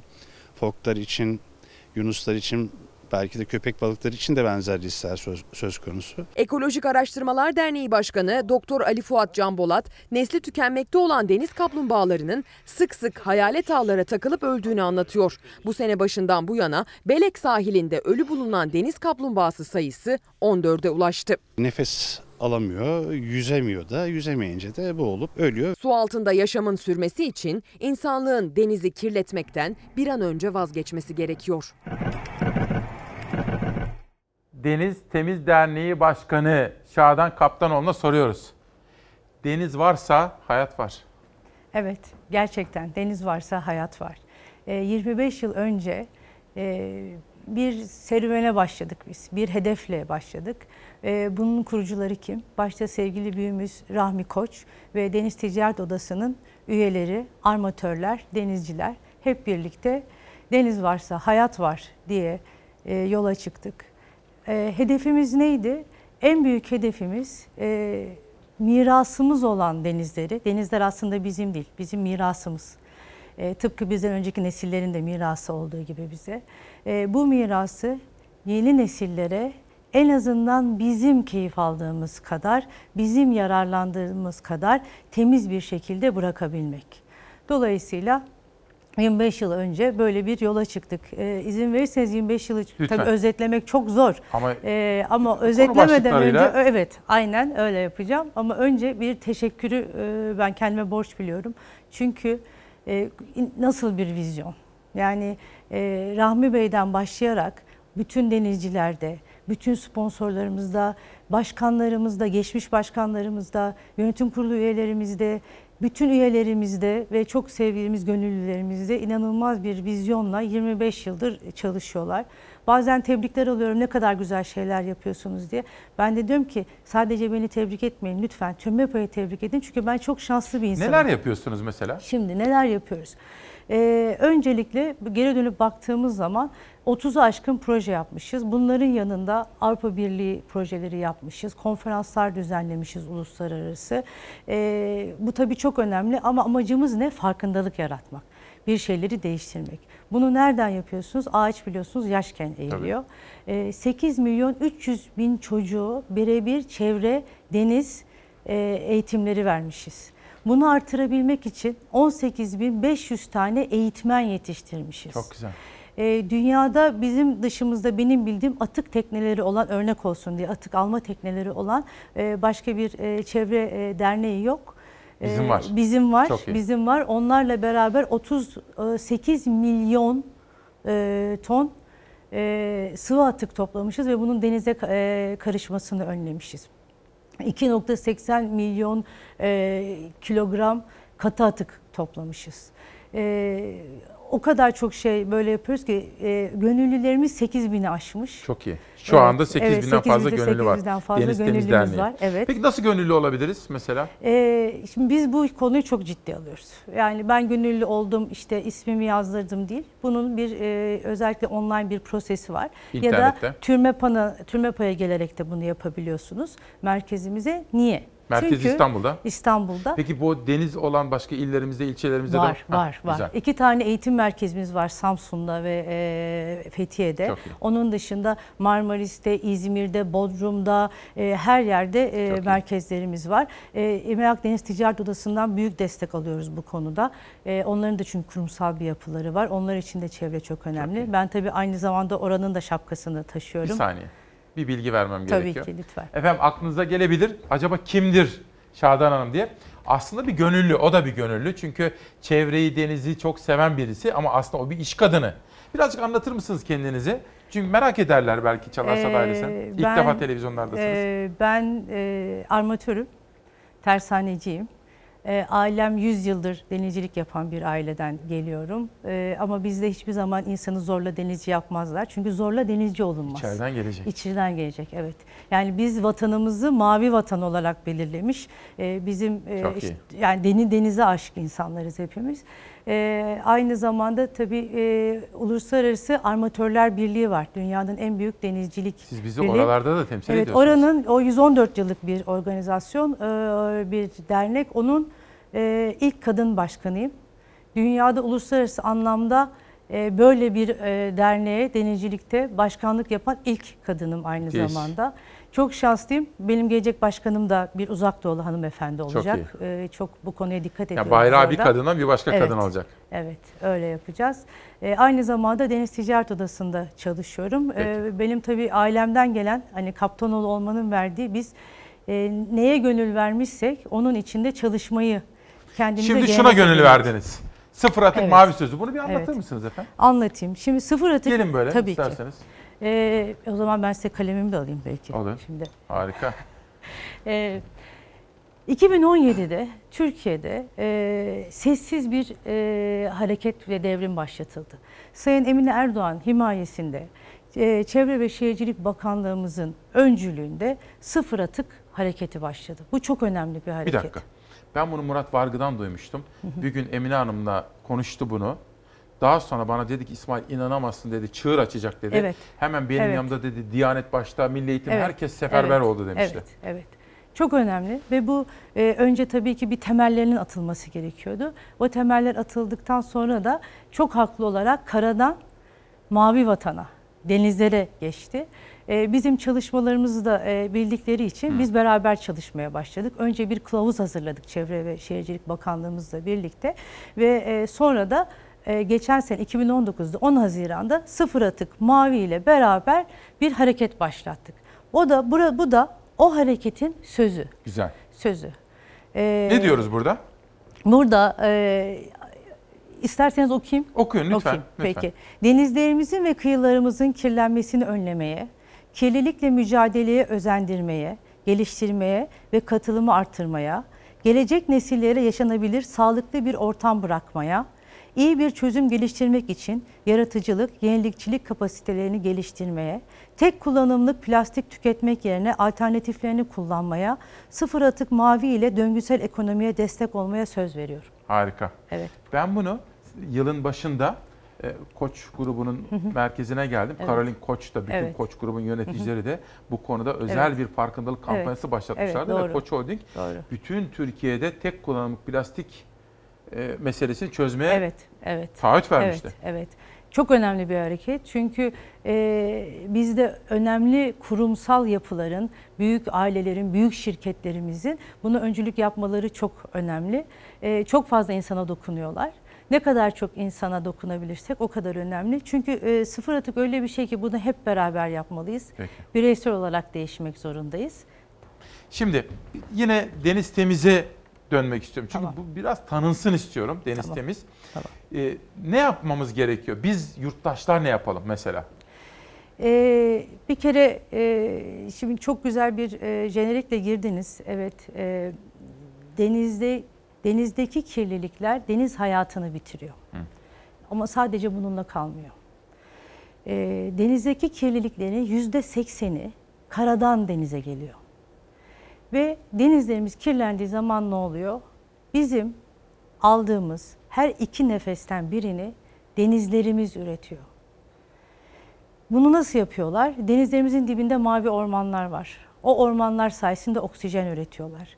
Eğer biz denizlerimizi kirletirsek, kirletmeye devam edersek artık bu ormanlar yok oluyor ve maalesef oksijen üretemiyorlar. Bu da bizim için çok ciddi, çok ciddi bir sorun. O yüzden biz e, deniz varsa hayat var diyoruz. Güzel. O yüzden deniz nefes almak kadar önemli diyoruz. E, Buna çok çok dikkat etmek gerekiyor. Bununla ilgili neler yapabiliriz? E, Ben bazen kendimi tekrarlıyorum e, hazır fırsat bulmuşken Yo, ama bazı, şunu bakın bazı şeyleri 40 bin kere Evet. tekrarlamak da Aynen gereklidir. çok haklısınız. Ben hep diyorum ki sabah kalkıyoruz elimizi yıkamaya başlarken daha denizi kirletmeye başlıyoruz. Dolayısıyla bu gerçekten bireysel bir yolculuk. Yani hepimizin değişmesi gerekiyor. O yüzden sıfır atığı çok önemsiyorum. Çünkü felsefesi insanı yürekten değişmeye zorluyor. Şu anda da tam zamanı çünkü çok zor bir dönem geçiyoruz. Salgın var biliyorsunuz. Ee, bilmez olur musunuz? O lafın tabii gelişi söyledim onu. Ee, o kadar zor dönemlerden geçerken bile e, yapabileceğimiz şeyler var. Ve bunları artık dikkat etmemiz lazım. Mesela Ee, mesela e, pet şişeler, plastik şişe kullanmayalım. güzel. Mümkünse cam şişe kullanalım, matara taşıyalım yanımızda. Ee, yine sıfır atıkla beraber bir devrim oldu biliyorsunuz. Plastik e, torbalar kaldırıldı. Bez torbalarda direnelim. İnatla bez torbalarımızı taşıyalım. Bayağı yaygınlaştı. Çok yaygınlaştı. Bu güzel Çok oldu. mutluyum. Benim çantamda bile şu anda en az iki tane Ben var. de arabamda Arabada sürekli, hepimizde, ben de, evet, hepimiz hepimizde öyle. artık. Ee, onun dışında şimdi maskeler takıyoruz. Maske takmak zorundayız. Sağlık her şeyden Bir şey önemli. diyeceğim ama maskeleri denize atıyorlar ya. Şimdi denize atmasalar bile denize varabiliyor. Yani Hmm. yağmurlarla bir şekilde. Şimdi bizim için önemli olan insanın içindeki iyiyi oluşturmak. Yani Güzel. onu cezalandırmak, onu suçlamak değil. Hiç kimse bilerek e, kendini zora sokmaz. Ama bu farkındalığın artması, bu çabayı daha fazla göstermeleri Eğitim değil mi gerek. yani aslında? Evet, Şunu söyleyeyim, eğitim. eğitim. Bir de direnmek gerekiyor. Yani çünkü zor. Mesela bakın benim bez, Bez mi o? bez, bez. Bunlar Bir şey yıkanabiliyor. söyleyeceğim. ne kadar da şık. şa- Teşekkür ederim. O özel e, yapılmış bir Çok da şey. şık zarif. E, sağ olun. Bunun dümdüz beyazları da var. Yıkanabiliyor. Bazıları 10 kereye kadar kullanılabiliyor. Bazıları bunun gibi sürekli kullanılabiliyor. 4 tane çantamda var. E, yıkayıp yıkayıp yıkayıp 4 Peki. saatte bir Başka? değiştirerek onları kullanıyorum. Pipetler. Şimdi pipet deyip geçmeyin. Ee, çok güzel bir örneği var bunun. Ee, bir pipetten ne olacak dediğimizi düşünelim. Hı. Şimdi bunu dünyada 8 milyon insan sö- söylese 8 milyon tane pipet eder. E bunun 4 milyon tanesi kesin denize ulaşır. Dolayısıyla böyle ufacık şeyler var. E, denizi kirletmeyen e, hijyen ürünleri var. Onları mümkün olduğu kadar kullanalım. E, bütün bunları böyle adım adım adım adım çok büyük farklar yarattığını göreceksiniz. E, en basitinden bireysel olarak bunları yapmamız gerekiyor. E, yine söylüyorum bu salgın döneminde insanlar bir iç yolculuğuna çıktılar. E, o yüzden yine sıfır atık diyorum. Çünkü sıfır atık üret, tüket, at felsefesine karşı. Bir şey soracağım Şadan Hanım. Şimdi bugünlerde dün bir arkadaşımla yemek yiyordum. Bir anda herkes ayağa kalktı. Kameralarla. Ben de çektim hatta. Gösterebilirim. Yunuslar. Evet. Geldiler çünkü Evet. biz doğanın bu doğayı bizler mahvediyoruz aslında. Biz bir parça geri çekilince onlar ortaya Evet. çıktılar. Şimdi şunu anlamamız gerekiyor. Mesela bu da benim çok sık tekrar ettiğim, herkesin etmesini istediğim bir şey. Doğanın var olmak için bize ihtiyacı yok. Ama bizim var olmak için doğaya ihtiyacımız var. Dolayısıyla biz doğaya karşı, doğaya rağmen yaşayamayız. Biz doğayla birlikte sürdürülebilir ekonomi, sürdürülebilir çevre politikalarıyla beraber beraber yaşayacağız. Yani salgın da belki de bizim vahşi hayata dediğimiz yer bırakmadığımızdan oluyor. Bunun gibi bir sürü şey oluyor. Dolayısıyla doğanın bizim en büyük dostumuz olduğunu, Güzel. bizim doğayla ancak yarenlik yaparak, dostluk yaparak var olabileceğimizi artık bilmemiz Peki gerekiyor. şimdi Deniz Temiz Derneği 25 yıl önce Sayın Rahmi Koç'un da inisiyatifiyle Evet, kuruldu. büyük inisiyatifiyle. Müthiş bir vizyon Evet, bu. evet. Bakın ölmek istemiyorsan denizleri temiz tutacaksın Evet. diyor. Yani bu bir Evet. motto. Hani yatak Evet. odasına asacaksın Evet. bunu. Evet. Hatta nerede ne Evet. görüyorsan bunu yazacaksın. Çünkü böyle sloganlara da ihtiyacımız var. Doğru. Bu sene ne yapacaksınız mesela ya da bundan sonra neler var Deniz Şimdi şu anda Derneği'nde? tabii sezonumuz açılıyor. Bizim zaten aslında bizde sezon hiç kapanmıyor. Ee, ama yine de belli bir farkındalığı yaz aylarında daha fazla insanlara yayabiliyoruz. Ee, salgın zamanında hiç durmadık. Ee, çok zor dönemler geçiriyoruz ama hani bazen böyle azıcık da olsa bir ışık olur ya bir karanlıkta. Mesela bizim için bu dijital döneme geçmek, e, internete geçmek çok büyük bir fırsat oldu. E, bu üç ay boyunca e, Milli Eğitim Bakanlığımızla beraber 10 bin tane öğrenci ve öğretmene eğitim vermişiz telekonferans Hı hı. sayesinde. Bunu çok önemsiyorum. Bunların hepsi devam edecek. EBA'ya e, 12 tane videomuz yüklendi. Oradan eğitim veriyoruz. Ee, ve şimdi tabii teknelerimiz denizlerde atık almaya başladılar. Onlar zaten aslında Mayıs başından beri denizlerde atık al- almaya başladılar. Ee, bunun gibi bir sürü projemizde, farkındalık projelerimizde, eğitimlerimizle çoğunluğunu online yapmayı de- deneyeceğiz. Çünkü sağlık çok önemli biliyorsunuz. Telekonferanslar yoluyla e, bilgileri de paylaşarak devam edeceğiz. Peki harika. Son olarak şimdi bizi bütün Türkiye izliyor. Bu bir klişe değil. Kelimenin gerçek anlamıyla öyle. Ne söylemek istersiniz? Herkese bir mesaj verelim. Devlete, sivil topluma, vatandaşa, bize. Tamam, şöyle söyleyeyim. Şimdi bizim bir meşhur 7 7. kıta diye adlandırdığımız aslında kıta olmayan bizim öyle adlandırdığımız bir e, Türkiye'nin Türkiye'nin yüz ölçümünün iki katı olan denizde yüzen bir çöplük yığınımız var.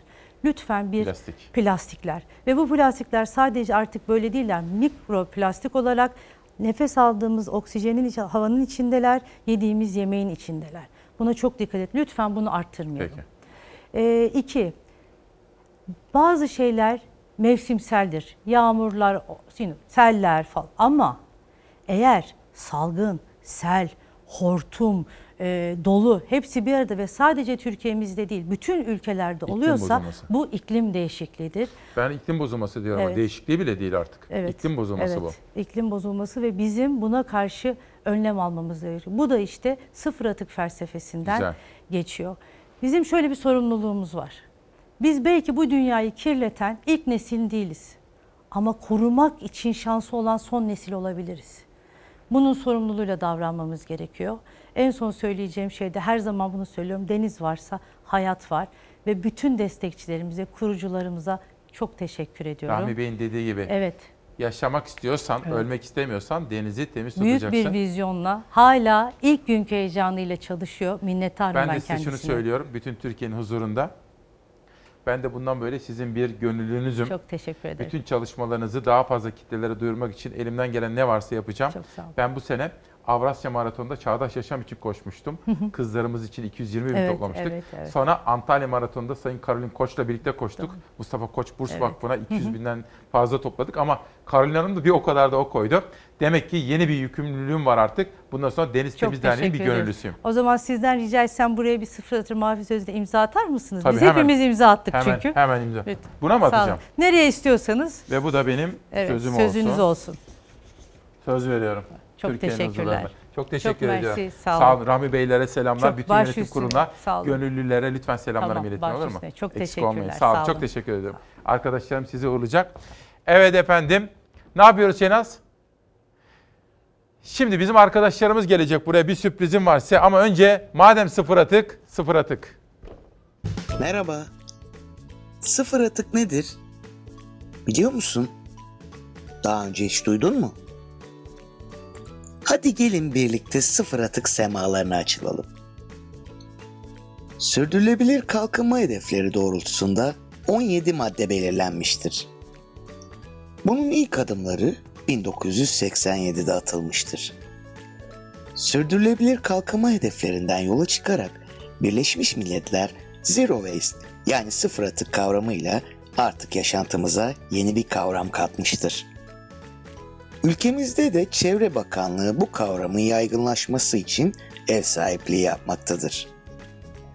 Dışa akışı bulunan bütün akarsu ve göl sistemleri bir şekilde denizlere ulaşmaktadır. Sanayi ve evsel atıklarla kanalizasyon suları başta olmak üzere her türlü kimyasal, fiziksel ve organik atın ayrıştırılmadan çöpe dönüştürülmesi deniz kirliliğinin en önemli nedenini oluşturmaktadır. Günümüzde dünyanın pek çok yerinde atık yönetimi ya yetersizdir ya da hiç yoktur. Bunun sonucunda da her yıl milyarlarca ton zararlı atık denizlere ulaşmakta ve deniz ekosistemine zarar vermektedir. Tek kullanımlık plastik tüketmek yerine alternatiflerini kullanmaya, Sıfır Atık Mavi ile döngüsel ekonomiye destek olmaya söz veriyorum. Sürprizim var demiştim. 7. sezonun sonunda Ankara'dan sizler için geldiler. Grup Çığ ve Mustafa Özaslan. Hoş gelmişsiniz. Hoş bulduk. Teşekkür Derdim çoktur hangisine yanayım?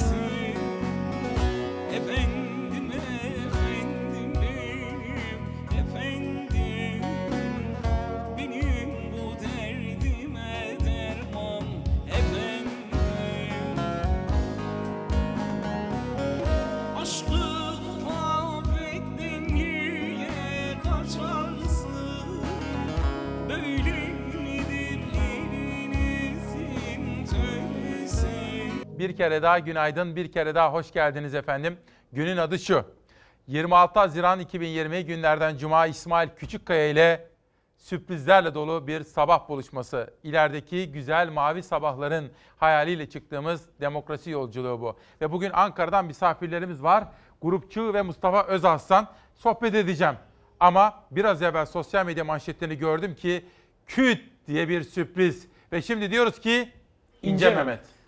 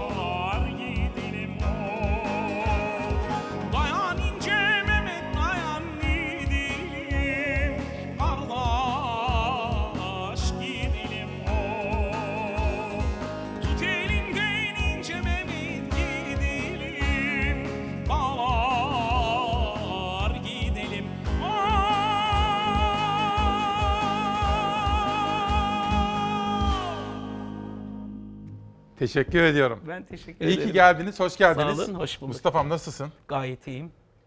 Koronaya rağmen iyiyim. Kendime böyle bir kaçamak buldum. Hı.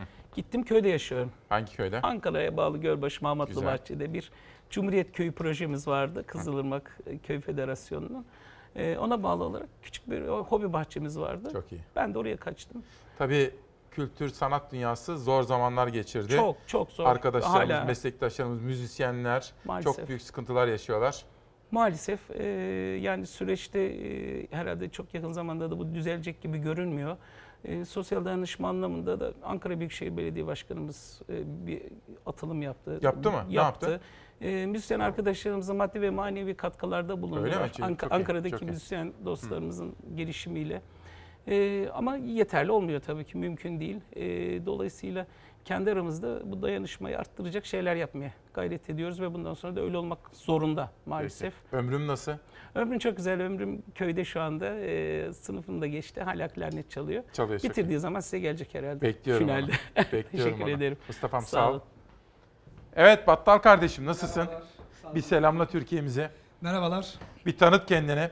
İsmim Battal Kılıç Aslan. Ee, Mustafa Özarslan'la beraber, beraber grupçıdayız. Ee, tabii, Nerelisin? Ne zaman doğdun? e, Yozgatlıyım ama Ankara'da doğma büyümeliyim aslında. Tamam. Ee, müzikle uğraşıyoruz zaten. Hı hı. Teşekkür ediyoruz. Ben Sağ ol. teşekkür ederim. E, Çok kızına sağ ol. selam Arkadaşlara söyle. mikrofonu Ha? vereyim ben. Kime söylesin? Kızına selam evet, söylemedi. e, buradan adaya, kızıma. Kızı Ada kaç yaşında? Eşim Seda 8 yaşında. Eşi Seda. Evet. Evet. Ee, Onlara da koronada selam. da biraz zor zamanlar. Onlar da bizim gibi evdeydi. Zor zamanlar geçirdik. Onları selamlıyoruz. Evet ederim. Sinan Gültekin merhabalar. Merhabalar. Hoş gelmişsiniz. Hoş Zahmetler ver. Ta Ankaralardan geldiniz. teşekkür Sağ olun. Nasılsınız? Ee, teşekkür ederim. Ee, korona e, sürecinde bol bol e, evde zaman geçirdik çocuklarla evde. hı. Askıya aldığımız işlerimizi askıdan indirdik biraz. Onlara Hı hı. zaman ayırabildik. Ee, ben de dede mesleğini icra ediyorum. Baba dede mesleği bizde nefes enstrümanlar, zurna, kaval. Ee, ve birlikte e, koronanın olumsuzluğuna rağmen biz e, sevdiğimiz ve bildiğimiz işi yapmaya devam ediyoruz. Tabii. Bundan sonra tüm devam edeceğiz yine. Çok teşekkür ederim. Kaldığımız yerden. Serdar'a merhaba diyeceğim ama bu arada Mustafa bir teşekkürü borç bilirim. Gerek Tayfun Talipoğlu olsun, gerek yitirdiğimiz diğer canlılar, değerler için her zaman bir şeyler yapmaya çalıştım. Gayret ediyorum evet. Ben ve- vefayı çok önemsiyorum. Ee, o, o dostlarım da yani ben, ben hayatta olmasaydım bana daha fazlasını yaparlardı diye düşünüyorum. Onların yaşaması, yaşatılması adında elime, elimden ne geldiyse. Tayfun'u her sene yaşatıyorsun. Evet, Tayfun Talipoğlu yaşatmaya canım. gayret Sağ ediyorum. ol. Abim de benim. Buyurun. Hoş geldiniz Serdar Serdar. Hoş bulduk, kardeşim. merhabalar. Nasılsınız? Teşekkür ederiz. Daha önce geldiniz nasılsınız? siz buraya Evet, aslında ama evet. bir kere daha tanıtalım. Böyle bir selam vermiş olalım Türkiye'mize. Ben ne se- yapıyorsunuz? Nasıl gidiyor? Vallahi evdeyiz işte bu pandemiden dolayı. Evet. Biraz sıkıntı yaşadık. Mustafa Bey'in dediği gibi. Sağ olsun belediye başkanımız yardımcı oldu bize. Bir nebze de olsa. Buradan kendisine teşekkür ediyoruz. Mansur Bey'e mi? Tabii Evet. ki. Peki. Ya. Bravo. Teşekkür ediyoruz. Ve Özgür kardeş. Ben bir selam gönderebilir miyim? Lütfen en çok istediğim şey. Anneme göndereyim. Annene. Emine Hanım'a. Emine Hanım. Ellerinden öpüyorum. Nerede şimdi? Ankara'da. Ankara'da. Biz de ellerinden öpüyoruz. Eşim Handan Hanım'a. Oğlum Ahmet'e de öpüyorum bunları. Saygılar sunuyorum. Çok teşekkür ediyoruz. Evet Özgür kardeş bir kere daha hoş geldin. Hoş bulduk. Ee, çok güzel ağırlandık. Biz de teşekkür ederiz bu açıdan size. Ee, Özgür Dedeoğlu ismim. Ankara doğumluyum. Ee, üç tane kızım var. Allah bağışlasın. İkiz bir de ablaları Ay, var. sen cennetliksin ha, söyleyin. Evet evet Üç öyle öyle diyorlar. İsimlerini Ama söyle. İsimleri e, ikiz olanlar Defne ve Beste. Ablamız Doğa. Sizin hayranınızlar. Ee, çok selam yolladılar size. Ee, hatta bununla ilgili video falan çekip sizi taklit Onlar, etmeye onlar çalışıyorlar. aslında YouTuber'lar. Evet evet. Değil mi? ikizler Sosyal ve medyayı aktif Evet, kullanıyorlar. evet, ikizler. Onları sevgiyle selamlıyoruz. Teşekkür ediyoruz. Çok teşekkür ederiz. Biz de teşekkür ederiz. Şimdi yordum ama. Olur mu? Zevk. Bir de desek ki Amasya desek. Tamam, Amasya'ya gitmek Ama- Amasya'dan bir aa, bir semah söylemeye Lütfen. gayret edelim.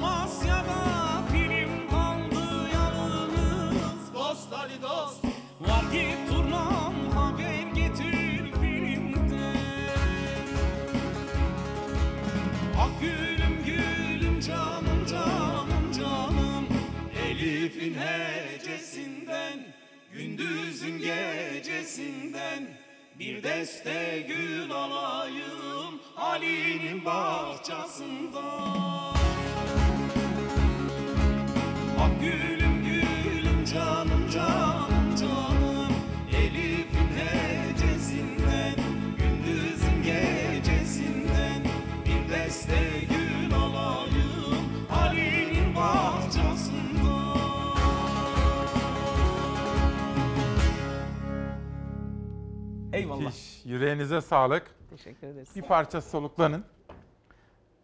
Böyle ikrar ile diyeceğiz, bir ay doğar diyeceğiz, daha neler neler, gürül gürül akıp gideceğiz.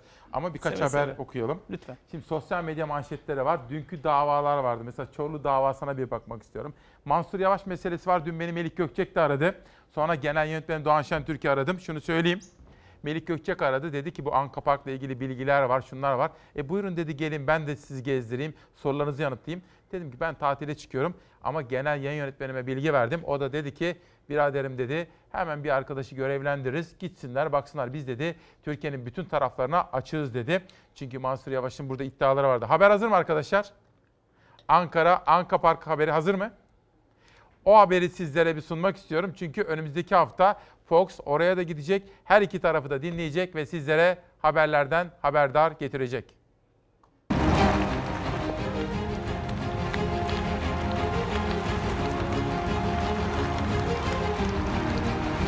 Köyde kanalizasyon açıktan akarken, musluktan insanlar suyu içemezken, dinozorları buraya yığılanır, kapılara, havuzlara, beş kuruş kente faydası olmayan, görselliği olmayan şeyleri aktarmanın alemi var mıdır? Ankara'nın gelecek 30 yıllık su yönetimi master planı hazırlama programında gündemindeydi Anka Park.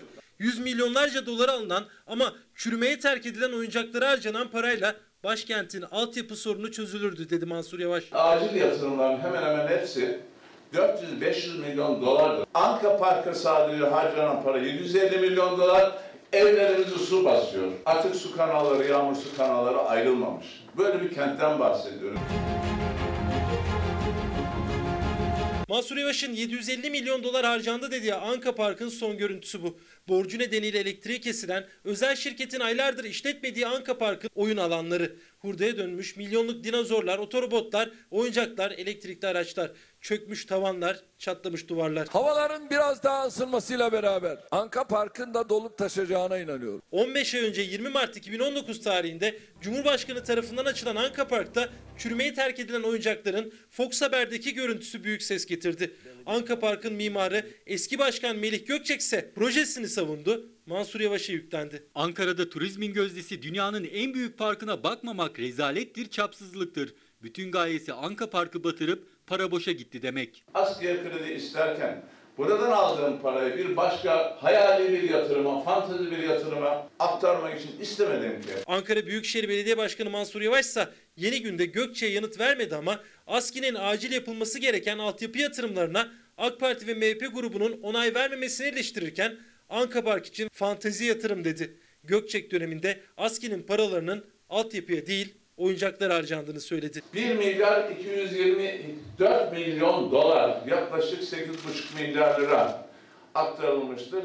Bunlar Ankara Büyükşehir'e aktarılmasaydı, ASKİ kendi işini yapmış olsaydı Ankara'nın 50 yıllık su problemi çözülmüş olacaktı. Su kaybı da önlenmiş olacaktı. Ve bugün suyu biz 3 liradan satacaktık. Yeni yatırım yapmamız gerekmeyecekti.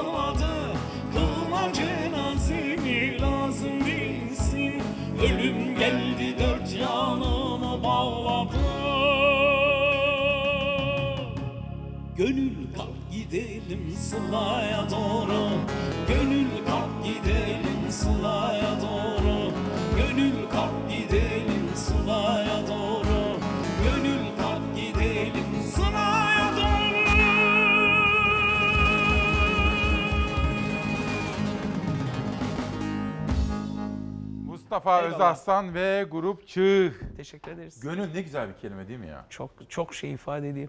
Ama e, Neşet Usta gibi gongul deyince de başka bir anlamı. Daha bir sıcak oluyor. Müthiş. Başka şeyler ifade ediyor. Gönül Bu arada başka- ilk ilk türkümü ben sevgili e, Bekir hocama söylemiştim. Annesi dinliyorsa sonra e, aralarında sıkıntı olmasın. Bekir hocana hocama selam anlaşıldı. olsun.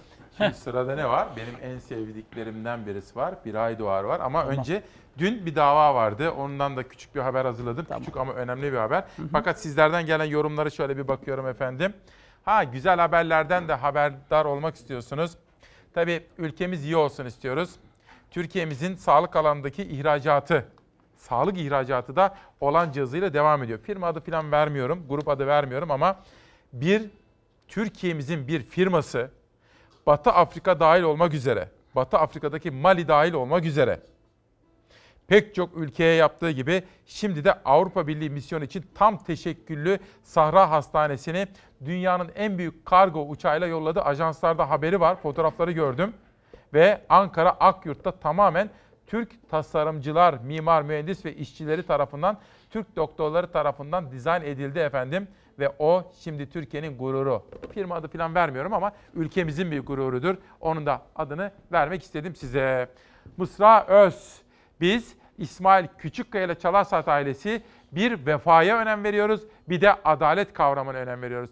Bizim için çocuklarımızı, canlarımızı yaşatmak her şeyin üzerinde gelir. Ama eğer çocuğumuzu yitirdiysek, eğer yitirdiklerimiz var ise o zaman da onların geride kalanlarına bir borcumuz vardır. Adalet borcu. Adalet için yürümek kadar büyük bir acı yok. Bunu bana yaşatanların hepsini kınıyorum.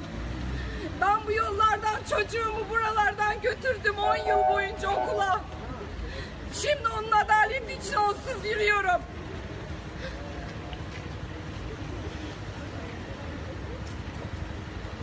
Hak, hukuk, adalet, kaza değil cinayet. Hak, hukuk, adalet, kaza değil cinayet.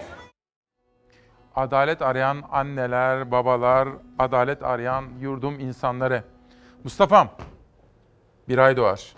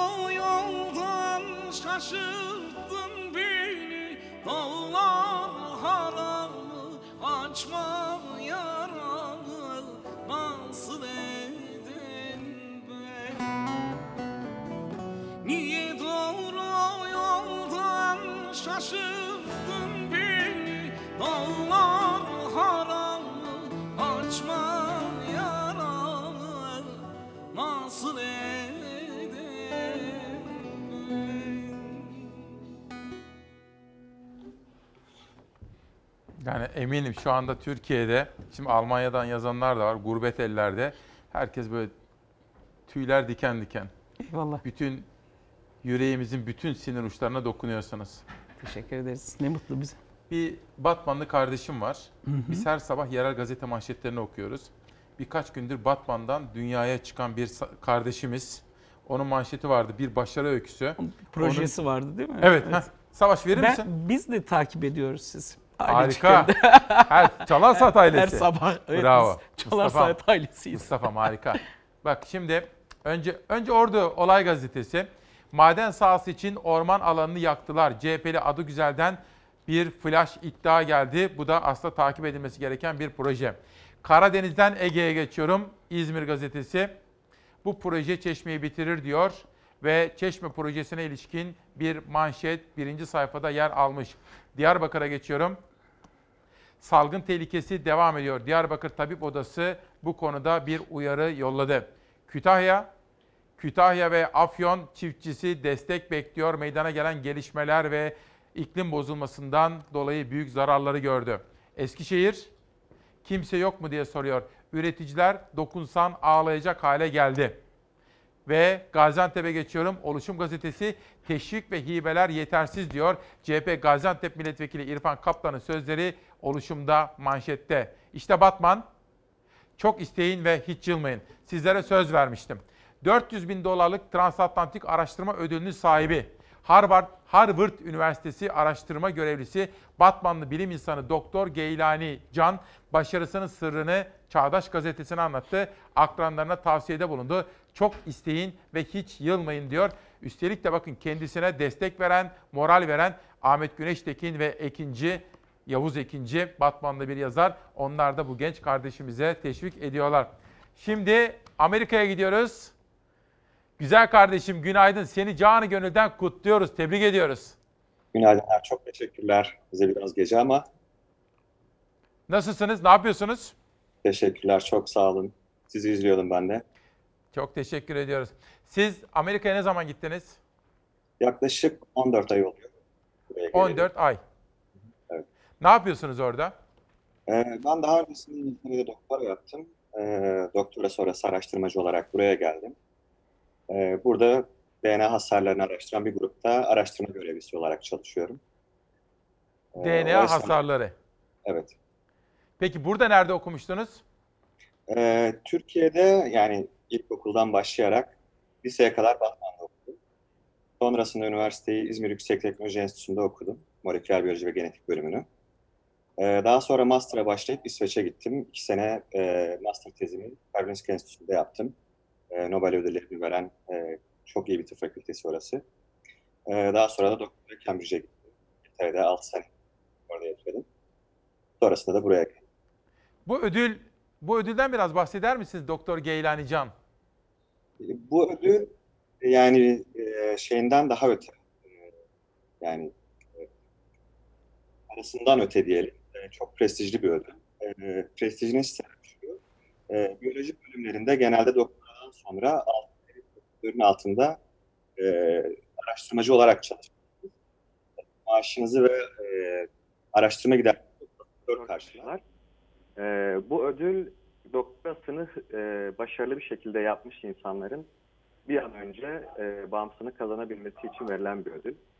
E, bu e, hem benim araştırma masraflarım hem e, kendi yaşam masraflarımı karşılayan bir ödül. E, yaklaşık 4 sene boyunca e, sunduğum projeyi burada yapmaya çalışacağım. Sadece burada değil, 3 tane farklı bilinen e, enstitü. Biri e, Harvard Tıp Fakültesi, e, diğeri Dana-Farber e, Kanser Enstitüsü, e, diğeri de İngiltere'de Cancer Research UK e, diye bir enstitü. Peki hem tebrik ediyoruz Çok hem de ediyorum. başarılarınızla gurur duyduğumuzu belirtmek istiyoruz. Çok sağ olun. Biz sağ ol bütün Türkiye'den sevgiler selamlar söylemek istiyoruz. Bir, bir şey söyleyebilir miyim? Tabii buyurun buyurun lütfen. Ee, şöyle bir durum var. Ee, biz yaklaşık hani yurt dışında olan e, bütün bilim insanları, akademisyenler e, şu anda bir şekilde hapsolmuş durumda, sınırlar kapatılmış durumda. E, evimize gelemiyoruz, ailemizi göremiyoruz. E, ben buradan sadece herhalde bütün hepimizin adına e, anneme özellikle onu çok özlediğimi ve çok sevdiğimi söylemek istiyorum. E, bunu iletirseniz çok sevinirim. Annenizin adı nedir ve nerededir? Ee, Ebrar Can Batman'da. Batman'da. Evet, Batman'ı çok sevdiğimizi biliyorsun değil mi? biliyorum. Hı hı. Çok teşekkür ederiz. Seninle gurur duyuyoruz güzel kardeşim. Sağ ol. Çok teşekkür ediyorum. Çok sağ olun. Sevgili Çalar Saat ailesi sizlere bir söz daha vermek istiyorum. Önümüzdeki yıl şahsımın ve bütün ekip arkadaşlarımın ve danışmanımın burada 8. yılında Çalar Saat'te bu ve benzeri başarı örneklerini çocuklarımızın örnek almasını istediğimiz başarı örneklerini sıklıkla göstereceğiz. Özel bölümler açacağız burada. Bu programın içinde böylesine başarı öykülerini aktaracağım. Çığ, Mustafa Özaslan ve Beni, hor hor görme kardeş. Ee, ortak dostunuz benim ablam Nihal ablam ve Ali abi armağan olsun. bu Nihal ve. Ali Kemaloğlu'na gidiyor. Evet, Peki sağ sağ olsunlar. Çok özür dilerim. Bu arada ben Aşk Veysel Kültür Derneği'nin de başkanıyım. Ee, maalesef bu yıl yine pandemi sürecinden kaynaklı etkinliklerimizi yapamadık ama seneye Büyük Ozan'ı e, daha tanıtan, daha yerlere getiren çalışmalarımız, faaliyetlerimiz olacak. E, bütün sanatçı dostlarımız da derneğimize üye olmaya e, çağırıyorum buradan. Teşekkür ederim. Peki teşekkür ederim.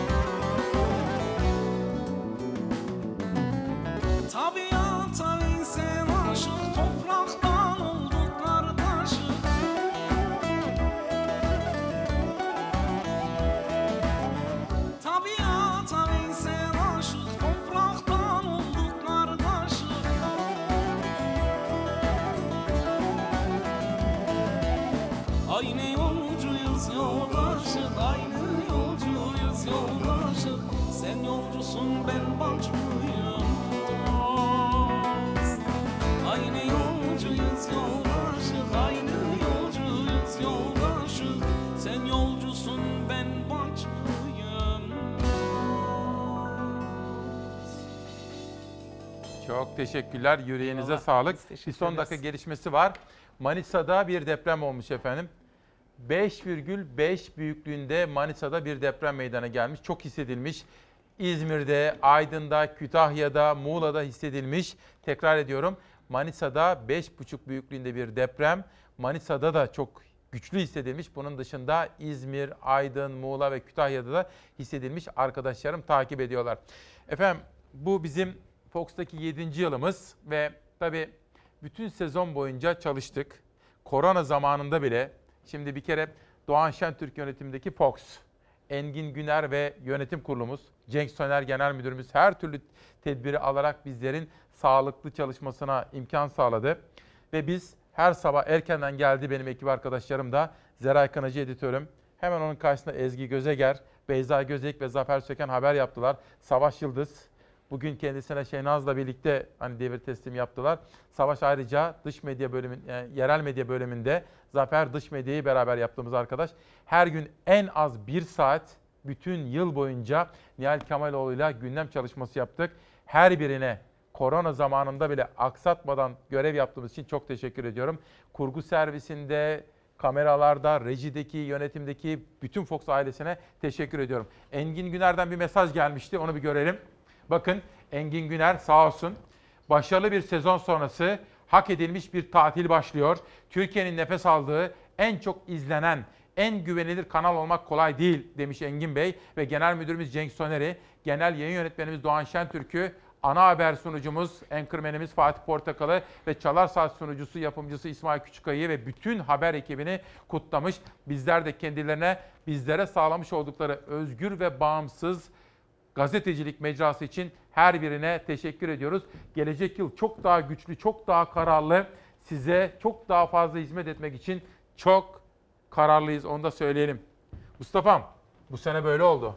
Evet, e, emekçi ustanın e, o dönemi anlatan bir hikaye. Artık ne yaşandı tam olarak içeriğini bilmiyoruz ama kötü şeyler yaşanmış ve e, bu sürece de çok denk düşüyor. E, Türkiye öyle dinlerlerse daha hoş olur herhalde. Açıklama da geldi. Tarlamızda taş çokmuş Bu sene de böyle oldu Kara saban çatlakmış Bu sene de böyle oldu Tarla sürülemedi Tohum ekilemedi Kara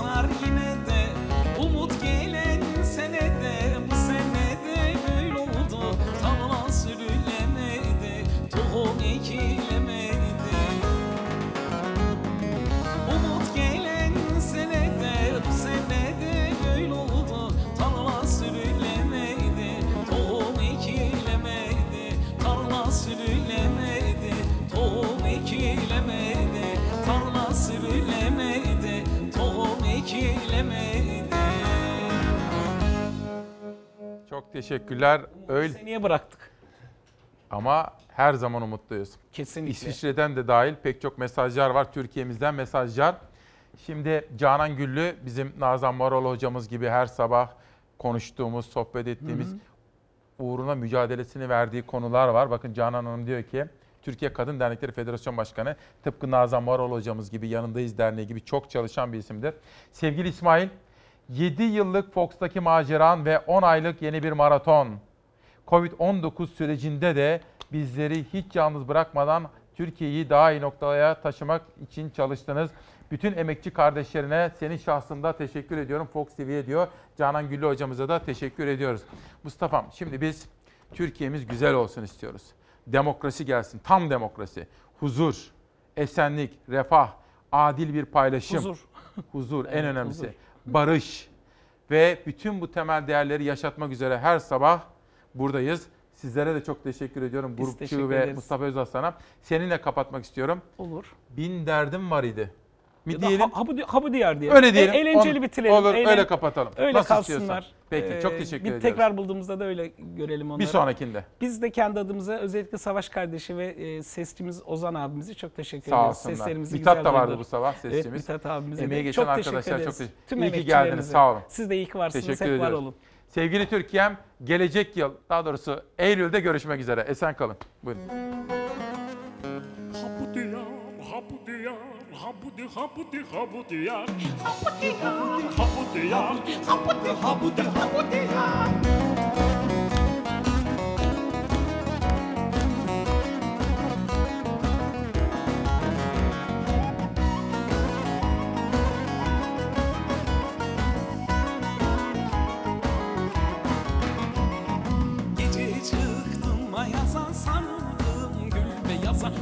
Çıktım ayaza sarıldım gül beyaza. Öyle bir yar isterim hem odu ya hem yaza. Öyle bir yar isterim hem odu ya hem yaza. Habudi habudi yabudi yabudi Habudi habudi habudi yar. Habudi habudi yabudi yabudi Habudi habudi yabudi yabudi Habudi habudi yar.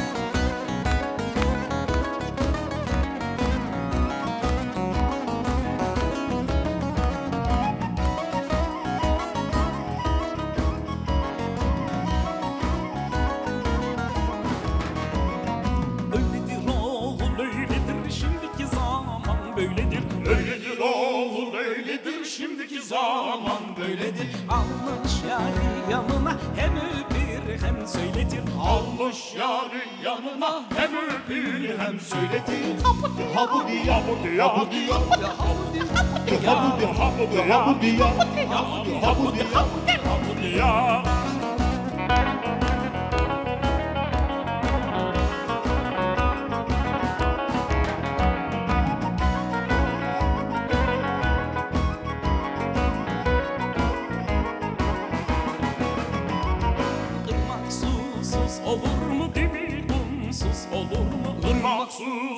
Olur mu dibi kumsuz olur mu ben hakime danıştım yiğit yarısız olur mu ben hakime danıştım yiğit yarısız olur mu Habudi habudi habudi yar Habudi habudi habudi yar Habudi habudi yar Habudi yar Habudi habudi habudi yar Habudi habudi habudi yar Habudi habudi habudi yar Habudi habudi habudi yar Habudi habudi habudi yar